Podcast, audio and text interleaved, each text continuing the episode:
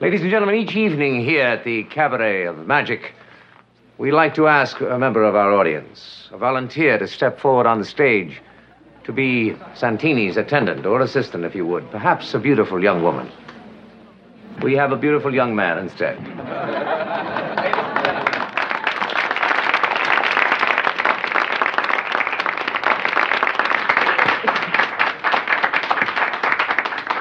Ladies and gentlemen, we are honored because this gentleman stands before you is none other than Lieutenant Colombo of the Los Angeles Police Department. Welcome, Lieutenant.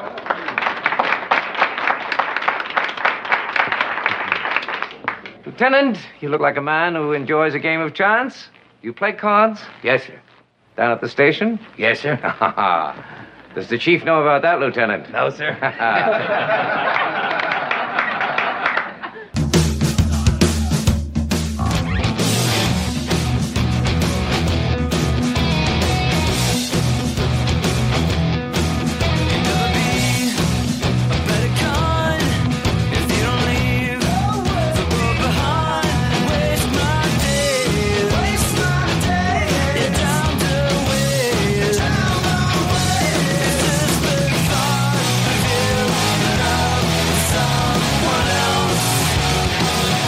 Good evening, everybody, and welcome to the Nightfly Podcast with me, Dave Juskow. Special edition taping at the Comedy Cellar, as we like to do, with a guest I have been talking about for a very long time, Michael Riedel. Everybody, I think I pronounced that correctly. You did, yes. Yeah. It was, uh, you know, for a long time. It was, until I heard the radio show, I didn't know it was pronounced a different way. No, it was always Rydell. I was, oh, Rydell High School Oh, from of Greece. course, from Greece. Everyone, Who doesn't know? But I say, because I'm a very sophisticated person, I say, no, Riedel, like the wine glasses. Yeah, oh, yeah. Well, that's cool. That's a good. That's a good. I like the pronunciation. It's exciting. I don't know why. It's I don't just- uh, don't get any royalties from those wine glasses. Sadly, my family, uh, we're related to that family, but very oh, distant. really? And my family decided that they would become poor immigrants rather than stay in Austria and uh, get rich with the family making the glass. That's a smart move. they decided to I come feel like here. my parents did the same Absolutely. thing, except just just they're idiots. Yeah, they You know? kept, they decided to come here. They thought, you know, got this nice glass blowing business going, but we'd rather come to New York and be poor. Yeah, I think a lot of people did. So that's what happened in the 19th century, and that's how I wound up uh, with no royalties from the glass Well, company. I'm just glad you're here. I have been uh, waiting to talk to you. I, when I found out that we met um, through, well, technically, we've never met before. Right, because I was going to say I have no memory of. uh, Yeah, meeting no, no, you no. But we whatsoever. went through through uh, Tom Shalhoub and Fox News and uh, Matt, and I and all that. and he was kind enough to. When I found out you were on the show, I'm like, wait, a minute, you you know him because I read your column all the time. Oh, I've been thank- reading it for years. thank you. And um, I guess you kind of speak to me in a way because uh, it seems like we have a lot of the same views on Broadway and stuff, and also. Well, you're straight, right? You just said you had a Yes. girlfriend, and Yes. I, I, you and me might be the only ones who really enjoy the theater and are straight. So, Well, you know, a- another one who was straight and enjoyed the theater, in fact, was very successful in the theater, was Mike Nichols. And Mike Nichols Oh, right, always yes. said, he told me once, he said, look, if you're a straight guy, the best way to get women Oh, is to go in the theater. musical theater, Eh, forget it. Oh, absolutely. my God, yeah. He said that's why he went into the theater as uh, in Thank high you, school. Danielle. Thank Danielle's bringing us our, our wine and coffee. Lovely. Oh, there. And you know Thank what? I you mean, so I, much. I have to say, uh, Mike was absolutely Yes. right. Because before I um, before I happily settled down, it was great being a powerful theater columnist. Oh my God, I, mean, can't even imagine. You, the chorus girls, unbelievable. it doesn't sound uh, like a thing where you'd say, "Oh, that must be puss nasty galore." But I mean, it's like it's true, right? I mean, It was terrific, My yeah. friend Vincent Masso, he was in the original production of Hair. Oh yeah, yeah. The and original. Mm-hmm. he's straight, you know, and he was good looking. Right. And yeah, he would. Uh, I mean, I've seen pictures of him, you know, when he was younger, and it was Sure. it must have been. He told me it, it was, you know, being it's like um, Marsha Mason. though, he just said in the Goodbye Girl all the time, you know, like usually they're, you know, it's very rare to meet a straight guy. And, You know, I was Yeah. thinking about that movie the other day, The Goodbye Girl, which I think is a it's a wonderful movie. It was on my mind because I'm just finishing a book, and uh, Neil Simon is in this book, and I knew I don't know who that is. Yeah, uh, s- aspiring comic writer. made a little That's what coin in the business. that- A little bit. He actually, you know, believe that this is true. Uh, he was, I think, remains the most successful financially um, playwright in the history of the theater. There was a period. That makes of time, sense. Yeah, there I was mean, that makes sense. yeah, yeah. In Not like the I don't believe 60s, you. In the '60s, he had I think three plays running on Broadway. Now this is the late '60s, early '70s, maybe, and he was making something like close to two hundred thousand dollars a week in, the, the late six- seventies. in the 70s, oh my God. In the late late sixties and early seventies. And uh, anyway, uh, I was talking to Marcia, and I hadn't seen the Goodbye Girl in a long time. And what is so good about it, what was so good about Neil at his best, is the lines are great, the comic situation is great, the comedy does come from the characters as it should, and all these good things. But in an instant, he could just give you poignancy. And the moment that that happens in the Goodbye Girl is when Marcia she's at the end of her wits, you know, and she's walking the middle of the street. excuse me and she drops the groceries and the pasta just scatters all over the street and she just that's it for her and uh, just before that there was a comic scene and then you see this woman is her life is falling apart and there Well, she is gets the- robbed there, isn't that what it is? she does She gets robbed, and that's where they take yeah, the maybe groceries, she gets, yeah, right? she gets yeah, robbed and then they drop the thing yeah, and she yeah. just looks around and yeah, and that's like, I just what a can't- week I'm having. yeah but it's it's really poignant it's really poignant Uh, That's one of my favorite movies of all time. My sister and I know. I mean, she would sleep with Richard Dreyfuss to this day because of that movie. and um, uh, I actually heard uh, Marsha Mason on Gilbert Gottfried's show Oh, recently, yeah. and she to- uh, mentioned. And I, I read your book, by the way. It was fantastic. Oh, Razzle I mean, Dazzle, Yes, Battle of Razzle the Bronx. Dazzle. I mean, just for somebody like me, and I, I don't know whether my listeners, I, I think it's most interesting of how all the theaters got owned, you know, the Schuberts and, and Yeah, it's all about that the kind of power it's stuff. about the right. people who really run the business but then you abroad. were also, you did a whole chapter on a chorus line, which of course to me, and the- being the same age, that was the one that set everything off that there, there's another way to do musicals. Certainly I was brought up on, you know, the old ones. Yeah. But that, when my parents took me, they're like, you gotta see this, you gotta see this play, you gotta see this play. And then I saw it and with all the hype, you're just like, "Ah, whatever. Right, but right. wow, you know, like just from the opening number. And I talk about it a lot on the podcast, but she, uh, she said that it was her idea to, to, to she was talking to Michael Bennett. Yeah. And said, she he asked her to come to you know one of the productions like we're having some trouble and she goes no you got to have Cassie make the chorus Yeah, because he was going to do it the other way Right. and she said it was her idea that said no you ha- you have to Right. It- we, we need a happy ending he's like but that's not the way life works he goes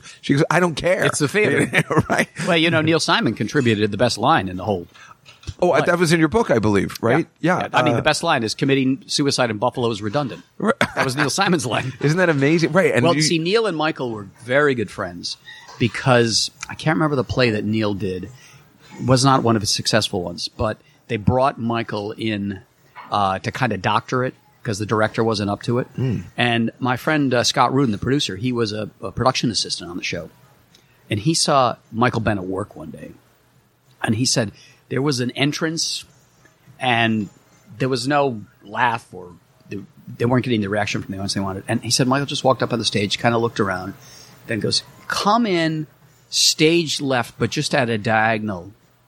Guy does it right. Boom, the laugh is there. It was that he, that- he just knew exactly what you do to get the reaction from the audience that you want. when I was reading your book about um, about Michael Bennett and and the you know and and Trevor Nunn and and uh, Tommy Toon even Yeah. these guys who know that kind of stuff. Yep. Uh, fascinating because that's something I could never do. Um, y- maybe I I could direct a film or something that's different. It seems you know just you take a chance whatever. But but directing a play, which I've tried to do before because I couldn't get anybody else to do it. Right. That's it's a vision. Yeah. And you must have that vision. And that's why Mike Nichols, and it's fascinating how much he's in the book. And like you said, being a straight guy and l- a love of the theater. Of course, back then, it was okay to like the theater. It wasn't, you know, I mean, Yeah. it was different. I mean, for, listen, you know, Rogers and Hammerstein were straight. Alan J. Lerner, but it was different back then. And now, but now it's not like that George at all. Kaufman was straight. Yeah. Ross Hart was not. Well, that's how our parents, were like our dads, would give you, yeah, musical theater's great, great, but then, you know, our friends don't care as much, or they're not, it's just not. I do think though that musical theater certainly in my career has become much more a part of the mainstream popular culture than it was when I was growing up. It really was for, you know, the gay kids and theater geeks like you and me. Yeah. But now everybody, uh, kids, gay, straight, whatever, they know Rent. They know Chicago. They know Les the Lion Mis. King. They know Wicked. Yeah. They know the Book of Mormon. I mean, the Book of Mormon is as straight a Broadway musical as you're going to find. Yeah, it's unbelievable. Um, God, there's so much I want to talk to you about. I, and sometimes when you bring up stuff, I'm like, oh, let me skip over to that. So, so you, um, you, s- I'm, I'm friends with David Yazbek. Oh yeah, I like David a lot. And- Straight, by the way. I know, I know. this is why the theater's being ruined by all these straight Oh, people. what's that all about? um, so I saw Tootsie and I liked it very much. And I Yeah. saw that you had just, I mean, you just did like a recent article like a month ago or two that, Yeah. that it was closing and you Yeah. were surprised because I enjoyed it very much. I was surprised actually how much I enjoyed it. Sure. Because sometimes with those movies, like, um, well, I'll talk about that in a second, but, um, sometimes. focused. Stay focused. I know it's really difficult. I have so many questions. Um, but sometimes with a, mus- a, a movie that we know so well, I don't, you know, when they make it a play, it, but I didn't care at all. I like totally forgot the movie and I was going with the show. Mm-hmm. And Yazbek had told me, he's like, hey, could you bring your comedy friends like Sarah Silverman and Jeff Ross and have them tweet it because I think it's the funniest show ever Mm-hmm. on Broadway. And I'm like, but you've seen the Book of Mormon, right? Like, because they come to that, you. well, but you know, he didn't write that one. You see, I know, but it's just, I know, but it's just like it. That I feel like that's why it closed. The promotion was bad. Those you know the uh, ads where everybody's laughing. Yeah. And I think and, you know, and um, unfortunately. It it wasn't that funny. I mean, it was funny. It was really good. I was sitting next to Robert Horn the night I went. Oh, Robert's Because I great. went with Amy Yazbek, Yeah.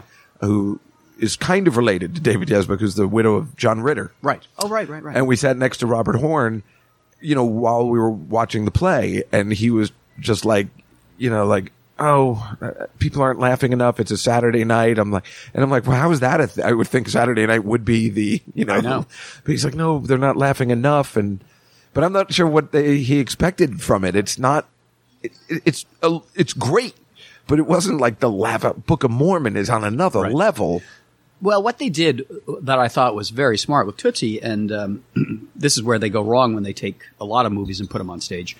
They don't change them. I mean, a movie's a movie, a musical's a musical, two different things. So Robert Horn and David Yazbek thought, okay, we're going to take Tootsie, a beloved movie. Everyone knows the lines, you know. How do you feel about Cleveland? right, of course. It's one nutty hospital. And Robert Horn said, I'm not going to use any of those lines because the audience knows them already. So the laugh is not going to be there because they know it's coming, right? So he very skillfully wrote his own jokes, which are as good as the Larry Gelbart jokes in the movie. Agreed. You know, and David wrote a very good score, I thought. I thought it was great too. You know, but th- I'll tell Very you, entertaining. I'll tell you why the show didn't work though. It got great reviews. Show didn't work because they did market research when their ticket sales began to slump. And as much as you and I may love Tootsie, okay, it's a generational thing. Younger than we are, people do not know that movie, and they thought it was a drag show. Oh. And there's so much drag in the theater now. You got kinky boots and hairspray. Because I was going to say, what's the difference if they don't know it? That's probably better. Because then I was looking at it like I've never seen this movie before. I was just Right. pretending I'm going to go in. I'm not going to compare. what the, not knowing the movie was about a straight guy okay an out of work actor who has to pose as a woman to get work they thought it was a drag show it was a Oh. camp drag show and i think broadway has a glut of camp drag shows so people just weren't interested What ab- uh, do you think, Mrs. Doubtfire will have that exact same issue? different generation there's a younger generation that grew up in the Mrs. Doubtfire movie. That generation is older now, have money, will go to the theater, and they love Mrs. Doubtfire. It's the generation, though, that did not know Tootsie. Right. Well, that's what I was saying. I'm, I'm sitting in the theater. I'm like, I bet you these people haven't even seen the movie. So then, what is the issue? You know, why not just, you know, just uh, go with it? And I, I was surprised how much I enjoyed it. I, I don't know why. Um, but that's the. Um, all right. Now I'm gonna, now I'm gonna go to where I need to go, and, it, Okay. and it fits in with Tootsie. But Okay. you are you must clearly be friends with Andrew Carl. Or Yes, something. Yeah, the actor. because- Yeah, sure. nice guy. Yes, he. I, I mean, I've, I think by accident I've seen everything he's done. I've Even seen- Groundhog Day. Yes, I've seen Legally Blonde, Groundhog Day, Rocky, Yeah. Saturday Night Fever, um, Oh, oh, even Saturday Night Fever. and Ooh. Pretty Woman. Okay, so that- I, I am skipped that one. all in on, On Andrew Andy Carl. Carl. But you said in one of your columns, I'll never forget when Dear Evan Hansen was happening, which may have been the best, this best performance by an actor I've ever seen. Right. with Ben Platt. Right. that you said it was a competition between him and Andy Carl. Right. and I just felt. Where's the competition? You must be friends with Andy Carl because he, even though he was Groundhog Day was horrible, but he was he's always good. He's, always, good. He's always good. and reliable and, and charming. Right. But there was no competition that year, and that's why I thought maybe I'm like, this Well, is you my know- best friend. I don't. I want to make the, the- pretend there's a competition. Well, no, it's not so much that because I don't know Andy that well, and I know I actually know Ben Platt better now, funnily enough, because I'm friendly with his father, Mark Platt, the producer of Wicked, oh, and the Hollywood producer, producer of uh, La La Land. Oh, Um, wow. But you see, Lucky guy. in my business, you have to create drama sometimes. Oh, this. You ah, ha- this is when you write a beautiful. This column, makes so much sense. I mean, I I'm, I'm not really into sports, even though I co-host a morning show. With I Len- know, that was my other question, With Len too. Berman, the sportscaster, famous sportscaster. I, know, I thought I had found my soulmate because you like theater and sports, and because you were with Len Berman. I'm like, if he likes football, then we're going to be the best of friends. Oh no, no, I've I've I've learned a little bit about sports now. Because working with Len. everybody's been making fun of me that I'm having a guy like you on. I mean, you know, for theater grade on Super Bowl Sunday weekend, you know, Oh, that, for me, you know, it's- it's- I believe it's the 49ers in Kansas, It if is, I'm not yes. mistaken. Yeah, Len told me that this morning. Len sometimes makes me do sports, which is quite amusing because I can't pronounce any of the names. well, I heard you guys this morning. You're all they're all wearing red. Yeah, right. That's right. Yes, I had no idea. Um, but I write though about Broadway the way a sports writer writes about sports. I handicap it. I second guess it. I play Monday morning quarterback. I do all the things that sports people get annoyed by sports writers for doing. I do Oh, that to the interesting. Broadway people, and So that's why I, guess that's why your column is so interesting. so I'm, well, I'm always trying to create competition, and there is real rivalry on Broadway. You know that Tony Award means everything to these people. Well, that's w- in your book. Uh, um, it was the 1982 Tony Awards. Was it the nine and uh, Dreamgirls, yeah. and Dreamgirls? And that is a great chapter. Yeah. where you are talking about the competition between those two. It's it's Tommy Toon and Michael Bennett, right? Mm-hmm. Who I didn't even know did Dreamgirls. I I don't know why I Really? You didn't know forgotten. Yeah, I I guess I thought he just. I was thinking of the guy from Rent, and I thought he just Michael Bennett died after a chorus line. Like I, I Oh, get, I was getting them mixed up. Died in 87. because both of them kind of died very young. Yeah, Michael was only 44. Right. And uh, and Jonathan Larson was 43. Yeah, so I think I compare them sometimes in my head. I get mixed up. Jonathan but- Larson's straight, by the way. oh, is that right? Yeah, he was. Most people think he's gay, and most people think he died of AIDS. I Not did. true. Oh. No, he was straight, and he died of an aneurysm. Well, that's Mis- unlucky. Misdiagnosed. Yeah, you want some, you want Yeah, another thanks. one? Misdiag- yeah, doing- yeah, one thank more. you. Misdiagnosed as uh, first the flu. Sa- He went the. He was actually in the. This is in my new book um, coming out, which will be called Singular Sensation. That's the Nice. title. Yeah. Uh, I'm, all, I'm all in. Jonathan Larson was at the dress rehearsal of Rent down at the New York Theater Workshop. And all of a sudden, he had this lashing pain across his chest. And he said, I think I'm having a heart attack to his friend. When he was lying on the back of the theater with that pain, he was listening to a show, and the song they were singing was, You're Dying in America Oh, my at the end God. of the millennium. That's the song they were singing. Oh my god. So they take Jonathan to the hospital. The doctors diagnose flu. They send him home. Calls in the next day, not feeling well. They say, yes, take the day off. Don't worry about it. Comes in the next day, and he's looking very um, fluey, somebody said. Goes to the hospital again. This time they say, oh, it's food poisoning. Send him home again. Next day he shows up for rehearsal. And looking as as some, somebody, I think it was Michael Greif said, he was just bundled. He looked like he was really cold. He looked like a guy who was ill. And it, but it was January. So it was a cold, snowy thing. It's just like a guy's got a bad, bad cold. He just looked, didn't look good. Somebody told me he looked green. And after the rehearsals that day, in the evening, Anthony Tomasini, who was the uh, opera critic for the New York Times, they pitched him a story on it was the 100th anniversary of La Boheme, and Rent is based on La Boheme. So he was interviewing Jonathan Larson about La Boheme because no one really knew what Rent was. Nobody'd seen it, Right. right? So the hook was, well, there's a modern take on the most famous opera of all time, and it's the 100th anniversary of this famous opera. So Tomasini sees the dress rehearsal and likes the show and meets with, uh, with Jonathan at the, uh, at- he was in the, the box office because it was the only sort of private place at the New York Theater Workshop where they could have a quiet talk. And a friend of mine was a press agent, and Jonathan was tall. So as my friend was leaving the theater that night, he looked over and he saw Jonathan's eyes just above the level of the box office window, and he said, "You know, they were they looked a little tired," he said, "but excited because you know, he was being interviewed by the New York Times, Yeah. which is the paper he grew up reading, right?" So f- Jonathan Larson finishes the interview. He goes home to his apartment, uh, 508 Greenwich Street, fourth floor, walk up, and uh, gets home and there's a note from his roommate saying saw the run through it's great i'm around the corner at the ear bar you know the ear I, I do it right in Tribeca. yeah that's right Yep. he lived around the corner from In the ear- fact, uh, he's hanging out with Tom Shalhoub there a lot. All Oh, right so the note says we're around the corner at the ear bar come celebrate jonathan larson never shows up his friend comes home at four in the morning and finds jonathan larson dead on the kitchen Oh. floor he'd put a kettle on for tea because he wasn't feeling well and that's when the aneurysm just burst open Oh, God. and he dropped dead on his floor Oh, this is so horrible. And that was before it opened, right? Yeah. And that's the that's On the other hand, lore. it's probably good for the show because it got a lot of publicity and Yeah. attention. You And know, then that it's- show just It's it's one way to get to Broadway. yeah. oh, that's too. That's so sad. I I did think you died of AIDS too. I or something. I died was Everybody thinks he's he died of AIDS. Yeah. It's amazing, but no, he did not. Michael Bennett died of AIDS. yeah yeah yeah. That uh, that- again in your book, it's it, it just reads like a, a movie. You would think you know the way he Funny- discovered it and Funny you should say that because it has been optioned to be made into a TV series.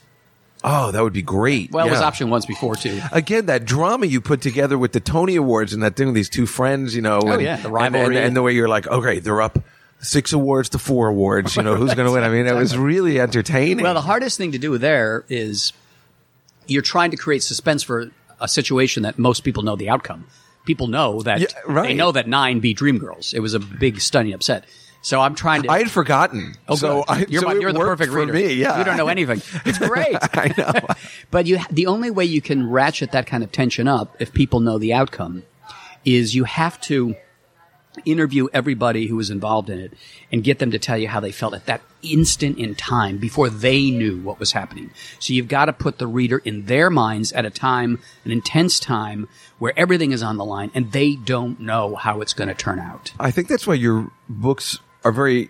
if Your research is, and just the way you say it was a fourth floor walk up, you know, Yeah. something like No, I no, mean, no, like that. That's absolutely. all in the other book as we- well. When you're talking about the Schubert place where they Oh, yeah. they're they're on top of the St James Theater, you know, like, and you you describe it all and everything. Yeah, and- no. When I was doing the um, uh, interviews for, uh, I mean, how did you even interview? I mean, mo- I mean, you. d- I mean, it was so extensive.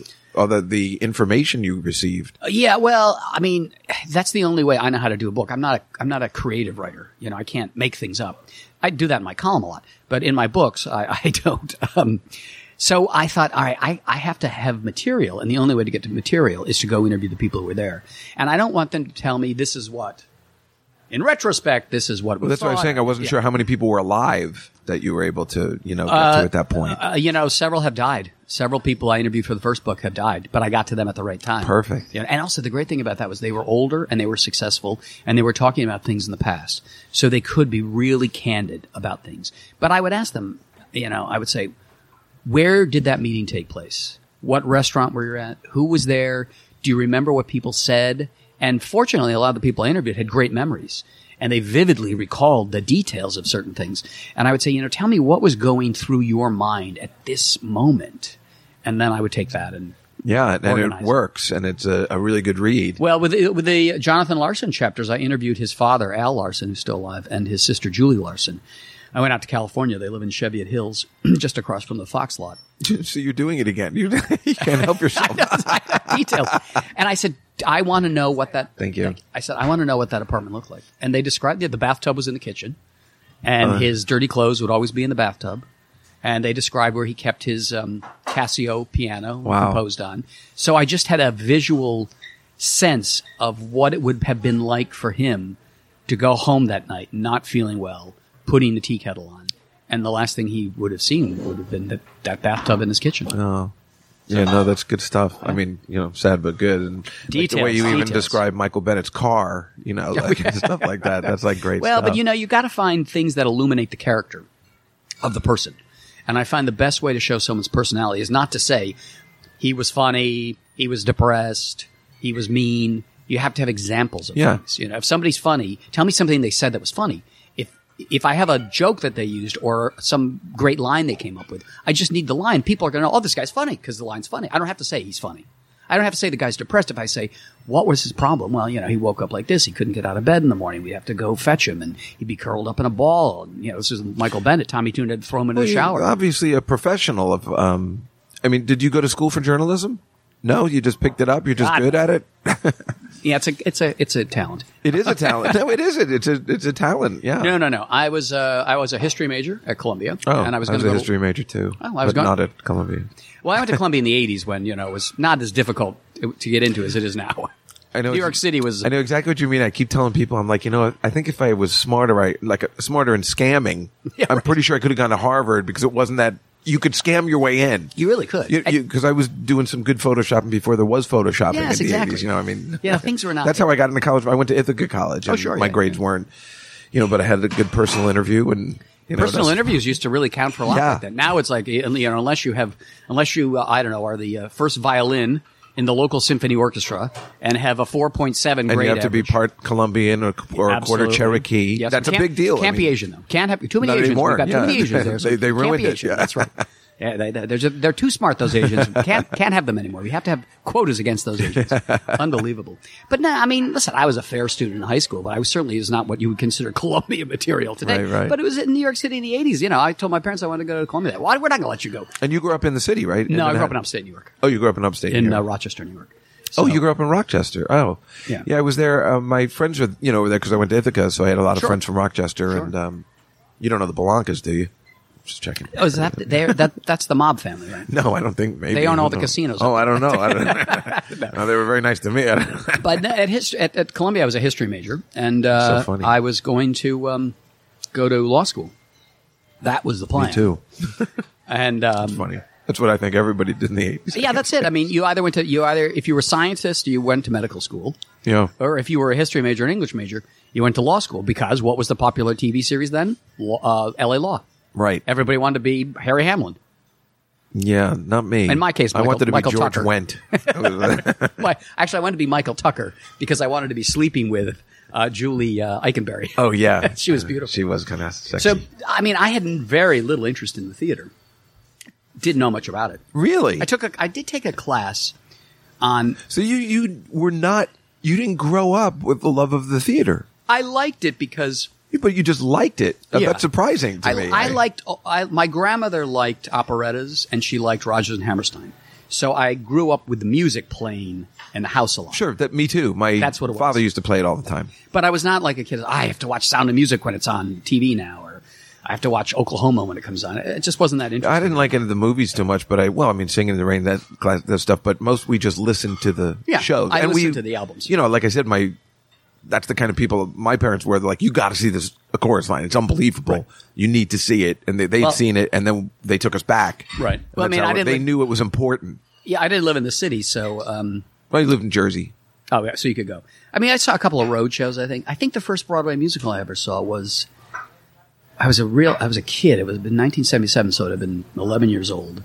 We were in. We were down in the city visiting my friend's parents, who had a place outside of the city, Mayapack Lake, and we went to see uh, Annie Oh, at yeah. the Alvin Theater, and I sat in the last row of the of the uh, balcony, and I fell in love with Andrea McCardle. Oh, me too. I've been trying to get her on the show. Oh, she's great. Yeah, I went to see her show at um, Feinstein's, the Oh, yeah, yeah. 54 Yeah, I've Below. seen that. Yeah, it's good. Yeah, because my sister and I were like so excited. And Oh, yeah. even Sarah Silverman was like, you, when are you going to go? Maybe I'll be in town. Like, I mean, who isn't excited to see Andrew McCardle perform? I know, and you she was and she was so cute in the little orphan outfit that she wore, and sad with the Yeah. dog and all that. I mean, I, I suppose if my first musical had been Gypsy, I'd be gay, but it happened to be Annie, right, yeah, me which too, is yeah. which was written by entirely straight people. Oh, I- all the I- people in it were straight. Yeah, yeah. Um, and also, again, in your book, uh, fascinating the Schuberts, the Nederlanders, and then this Nederlander who was this, this, the not top, he was the second tier guy, Yeah. picks up Annie. And then all of a sudden, he's a player. And the, He's a even player. the Schuberts realize, "Nah, we got to we got to this we got guy, a right." competition on, and and Jimmy Niederlander took Annie sight unseen. He never saw it. Really? He And a that friend- was Mike Nichols also helped that show. I'm sorry, I, I'm, I'm, Yeah. it's all coming No, back Nick- from a well, book. Nichols saved that show. He 'Cause saved when- the show, yeah. it was when In Tom DC, Meehan- right? Uh, well, no, here's no. It was up in um, Goodspeed, Connecticut. Charlie Strauss, Tom Meehan, and Martin Sharner just died sadly, and they were up there, and the show wasn't great. Uh, but Mike Nichols saw it, and he said, "You know what you need? You need more of Miss Hannigan because she was a minor character." Dorothy Loudon. Yeah, and he said, and but Dorothy Loudon wasn't in it. it was Oh. Somebody else. And Mike said, you need Miss Hannigan. You need to have a villain, and you've got the makings of one, but you haven't fleshed it out yet. And he said, and by the way, the woman you have playing Miss Hannigan, I don't think she's good enough. I know this woman that I knew in Chicago, kind of fallen on hard times now. Uh, her name is Dorothy Loudon, and she's a saloon singer. And Mike was very specific in describing Dorothy to me in the book as a saloon singer. Oh, You got to talk to him? Yeah, yeah. Oh, that's so awesome. a saloon singer is doesn't exist anymore because we don't have saloons. Dorothy Loudon came out of Chicago in the 30s and the 40s when you had saloons. And she wasn't a cabaret singer, she wasn't a chanteuse, she wasn't a Broadway musical kind of a singer. She was a saloon singer. She was Irish and she was wickedly funny, black sense of humor, very black sense of humor. And she could, if you go back, I encourage your listeners to do this, find her Tony Award performance where they do Easy Street Yeah. uh, she and Rooster Right. and Lily Lily St. Regis, Rooster's girlfriend. And you'll see Dorothy does this bump and grind that I defy any actress today to be able to do that because it comes out of the Dorothy Loudon world of the saloon singing. She just moves in a way that nobody moves today. It's funny the way you're describing it. It sounds, you know, I can picture it because I'm picturing Miss Hannigan, but it's very clear that this woman kind of defined the role, which Absolutely. they didn't even understand. The way you're describing it, it's like they almost made it for her. They did, which yeah. I guess they did. Well, because when also- Mike Nichols came in and said, "Here's what you want to do," Exactly. Well, I mean, a lot of writers in the theater will tell you they will write for a strong personality. You know, when Mel Brooks was doing the producers, once they had Nathan Lane, Mel Mel knew the lines to write for Nathan because he knew that Nathan could deliver his kind, his the rhythm of his humor. Now Nathan came up with a, a lot of his best lines in the producers because Nathan is a very funny guy. Yeah. So in rehearsals, he would improvise things, you know, and and there was one instance where he has a speech as Max Bialystock. You know, when you're down and out and there's no one left for you, what do you say? Who the who do I have to fuck to get somewhere in this town? And Nathan just made that up, Oh. and everybody laughed. And Mel goes, "No royalties, no credit." That's awesome. and Nathan, says, this, is, this would happen on a regular basis. He'd come up with a line, Mel go, "No royalties, no credit." so he knew right away we're keeping that line, but but you're not going to get it. right, that's awesome. Dorothy came up with her some of her own lines. too. Really? Yeah. Um, she came up with one of the best lines. Tom Meehan, who wrote it, told me this. I think I put it in the book. Uh, one of her the best lines in Annie was hers. She said, "Do I hear happiness in there?" wow. and I think also when Lily St. Regis, she she says, uh, "Hi, I'm Lily St. Regis," and Dorothy says, "I'm trying to do a dumb blonde accent, which I'm not good at." I'm Lily St. Regis. Dorothy goes, "What floor?" Dorothy also told Andrea McArdle. I think this is in the book too. I gotta go back and read No, the book. It's no, got some uh, great stuff. I don't think it. It wasn't in this razzle dazzle. I don't think. Well, this this story I'm going to tell you, I think was because Andrea McArdle told me this after the very first table reading. I'm of, telling you what was in your book. I've forgotten to be perfectly honest with you. Um, they were doing the table reading of Annie, and uh, they broke after the first act. Now you know Andrea McCardle's twelve years old. Yeah. Dorothy goes over to her and she says, "Listen to me, kid. if you make one move on one of my laugh lines, you're not going to live to see the curtain." you did say yes. I do remember that. Well, the now. great thing about Dorothy Loudon, why she was so effective as Miss Hannigan, is that Dorothy Loudon in real life hated children. oh, oh, that's right. You did She- say that. she that Mike hated- Nichols she said. hated Oh, she also children. hates children. And she right? hates, that's why she was perfect. wow. She was. great. I loved her. She was. I had so much fun with her. Boy, could she drink!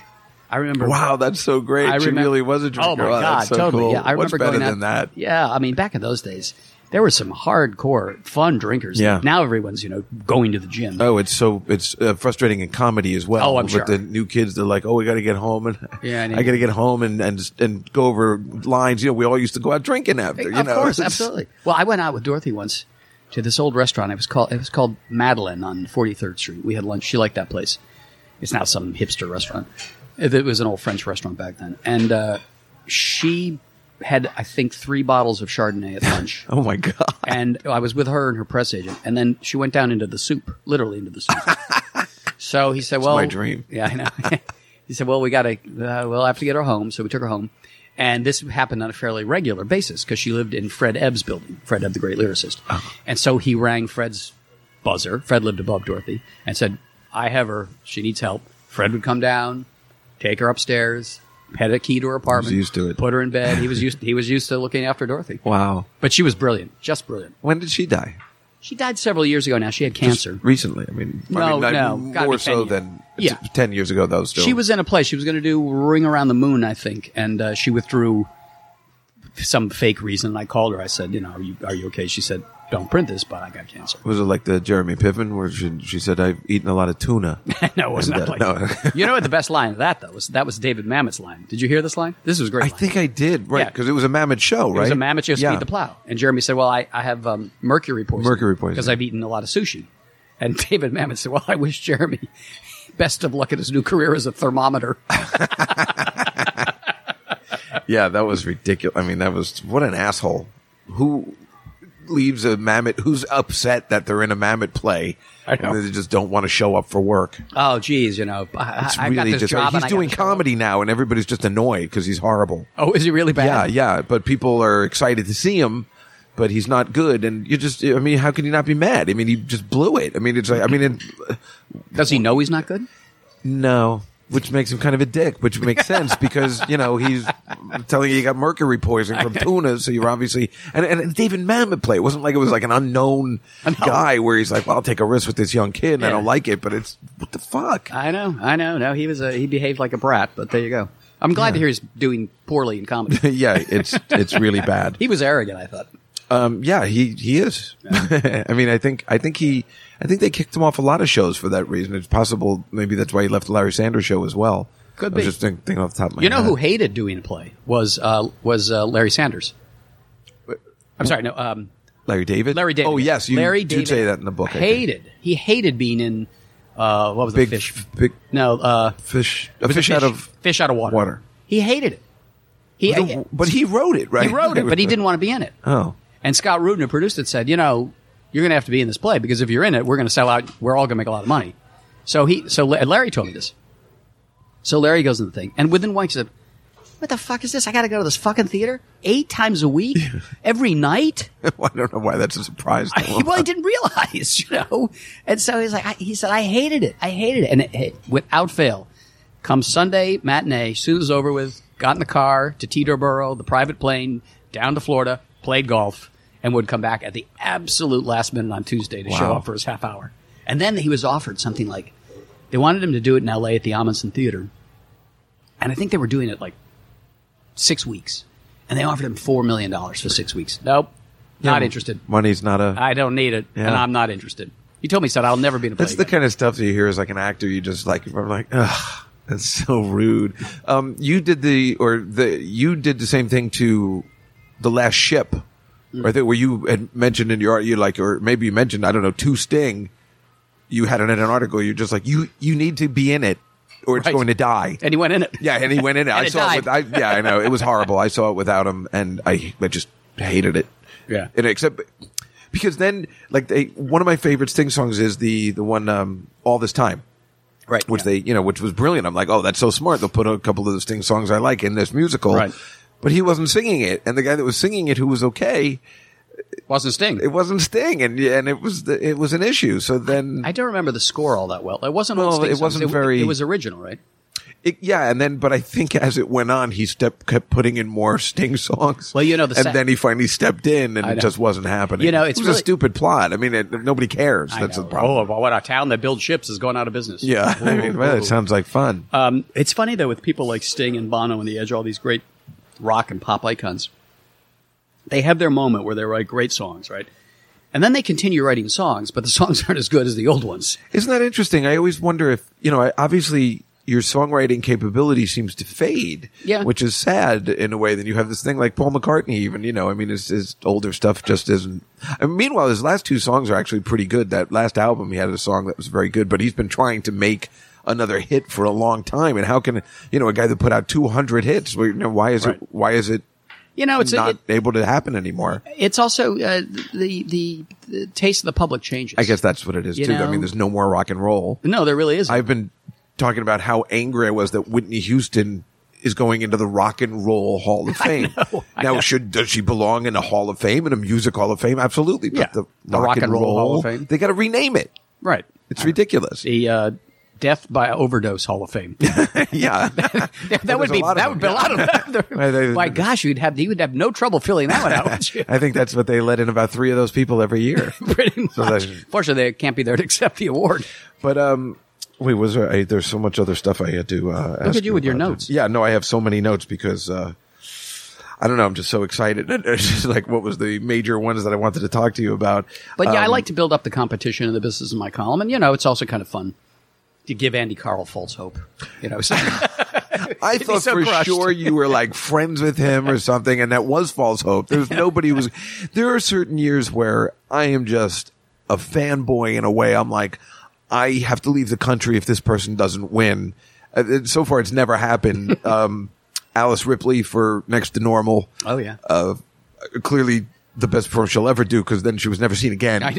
Uh, and Christine Ebersol in Grey Gardens. Oh, yeah, Now Christine's I got I'm friends with this guy Larry Moss. I don't know if you know him. He's a famous acting teacher. yeah, I don't. I, kn- I know. Uh-huh. And we go to see lots of the plays together. He's like, so he was telling me I had to see Grey Gardens. I'm like, I'm really not interested. It just doesn't sound like my cup of tea. Right. And he goes, you must see it. So we went, we saw the first act, and I'm- and he's like, what do you think? And I'm like, it's all right. Yeah. And then he's like, no, it's all set up for Right. the second act. Right. Boy, was he right. I mean, what a performance, you know? She's great. And, uh, and those kind of things. And like Ben Platt was that kind of special. Yeah, I mean, Andy Carl was kind of robbed by Ben in a sense because Andy had opened Groundhog Day in London first and got rave reviews in, from the British critics and the American critics who went over to see it.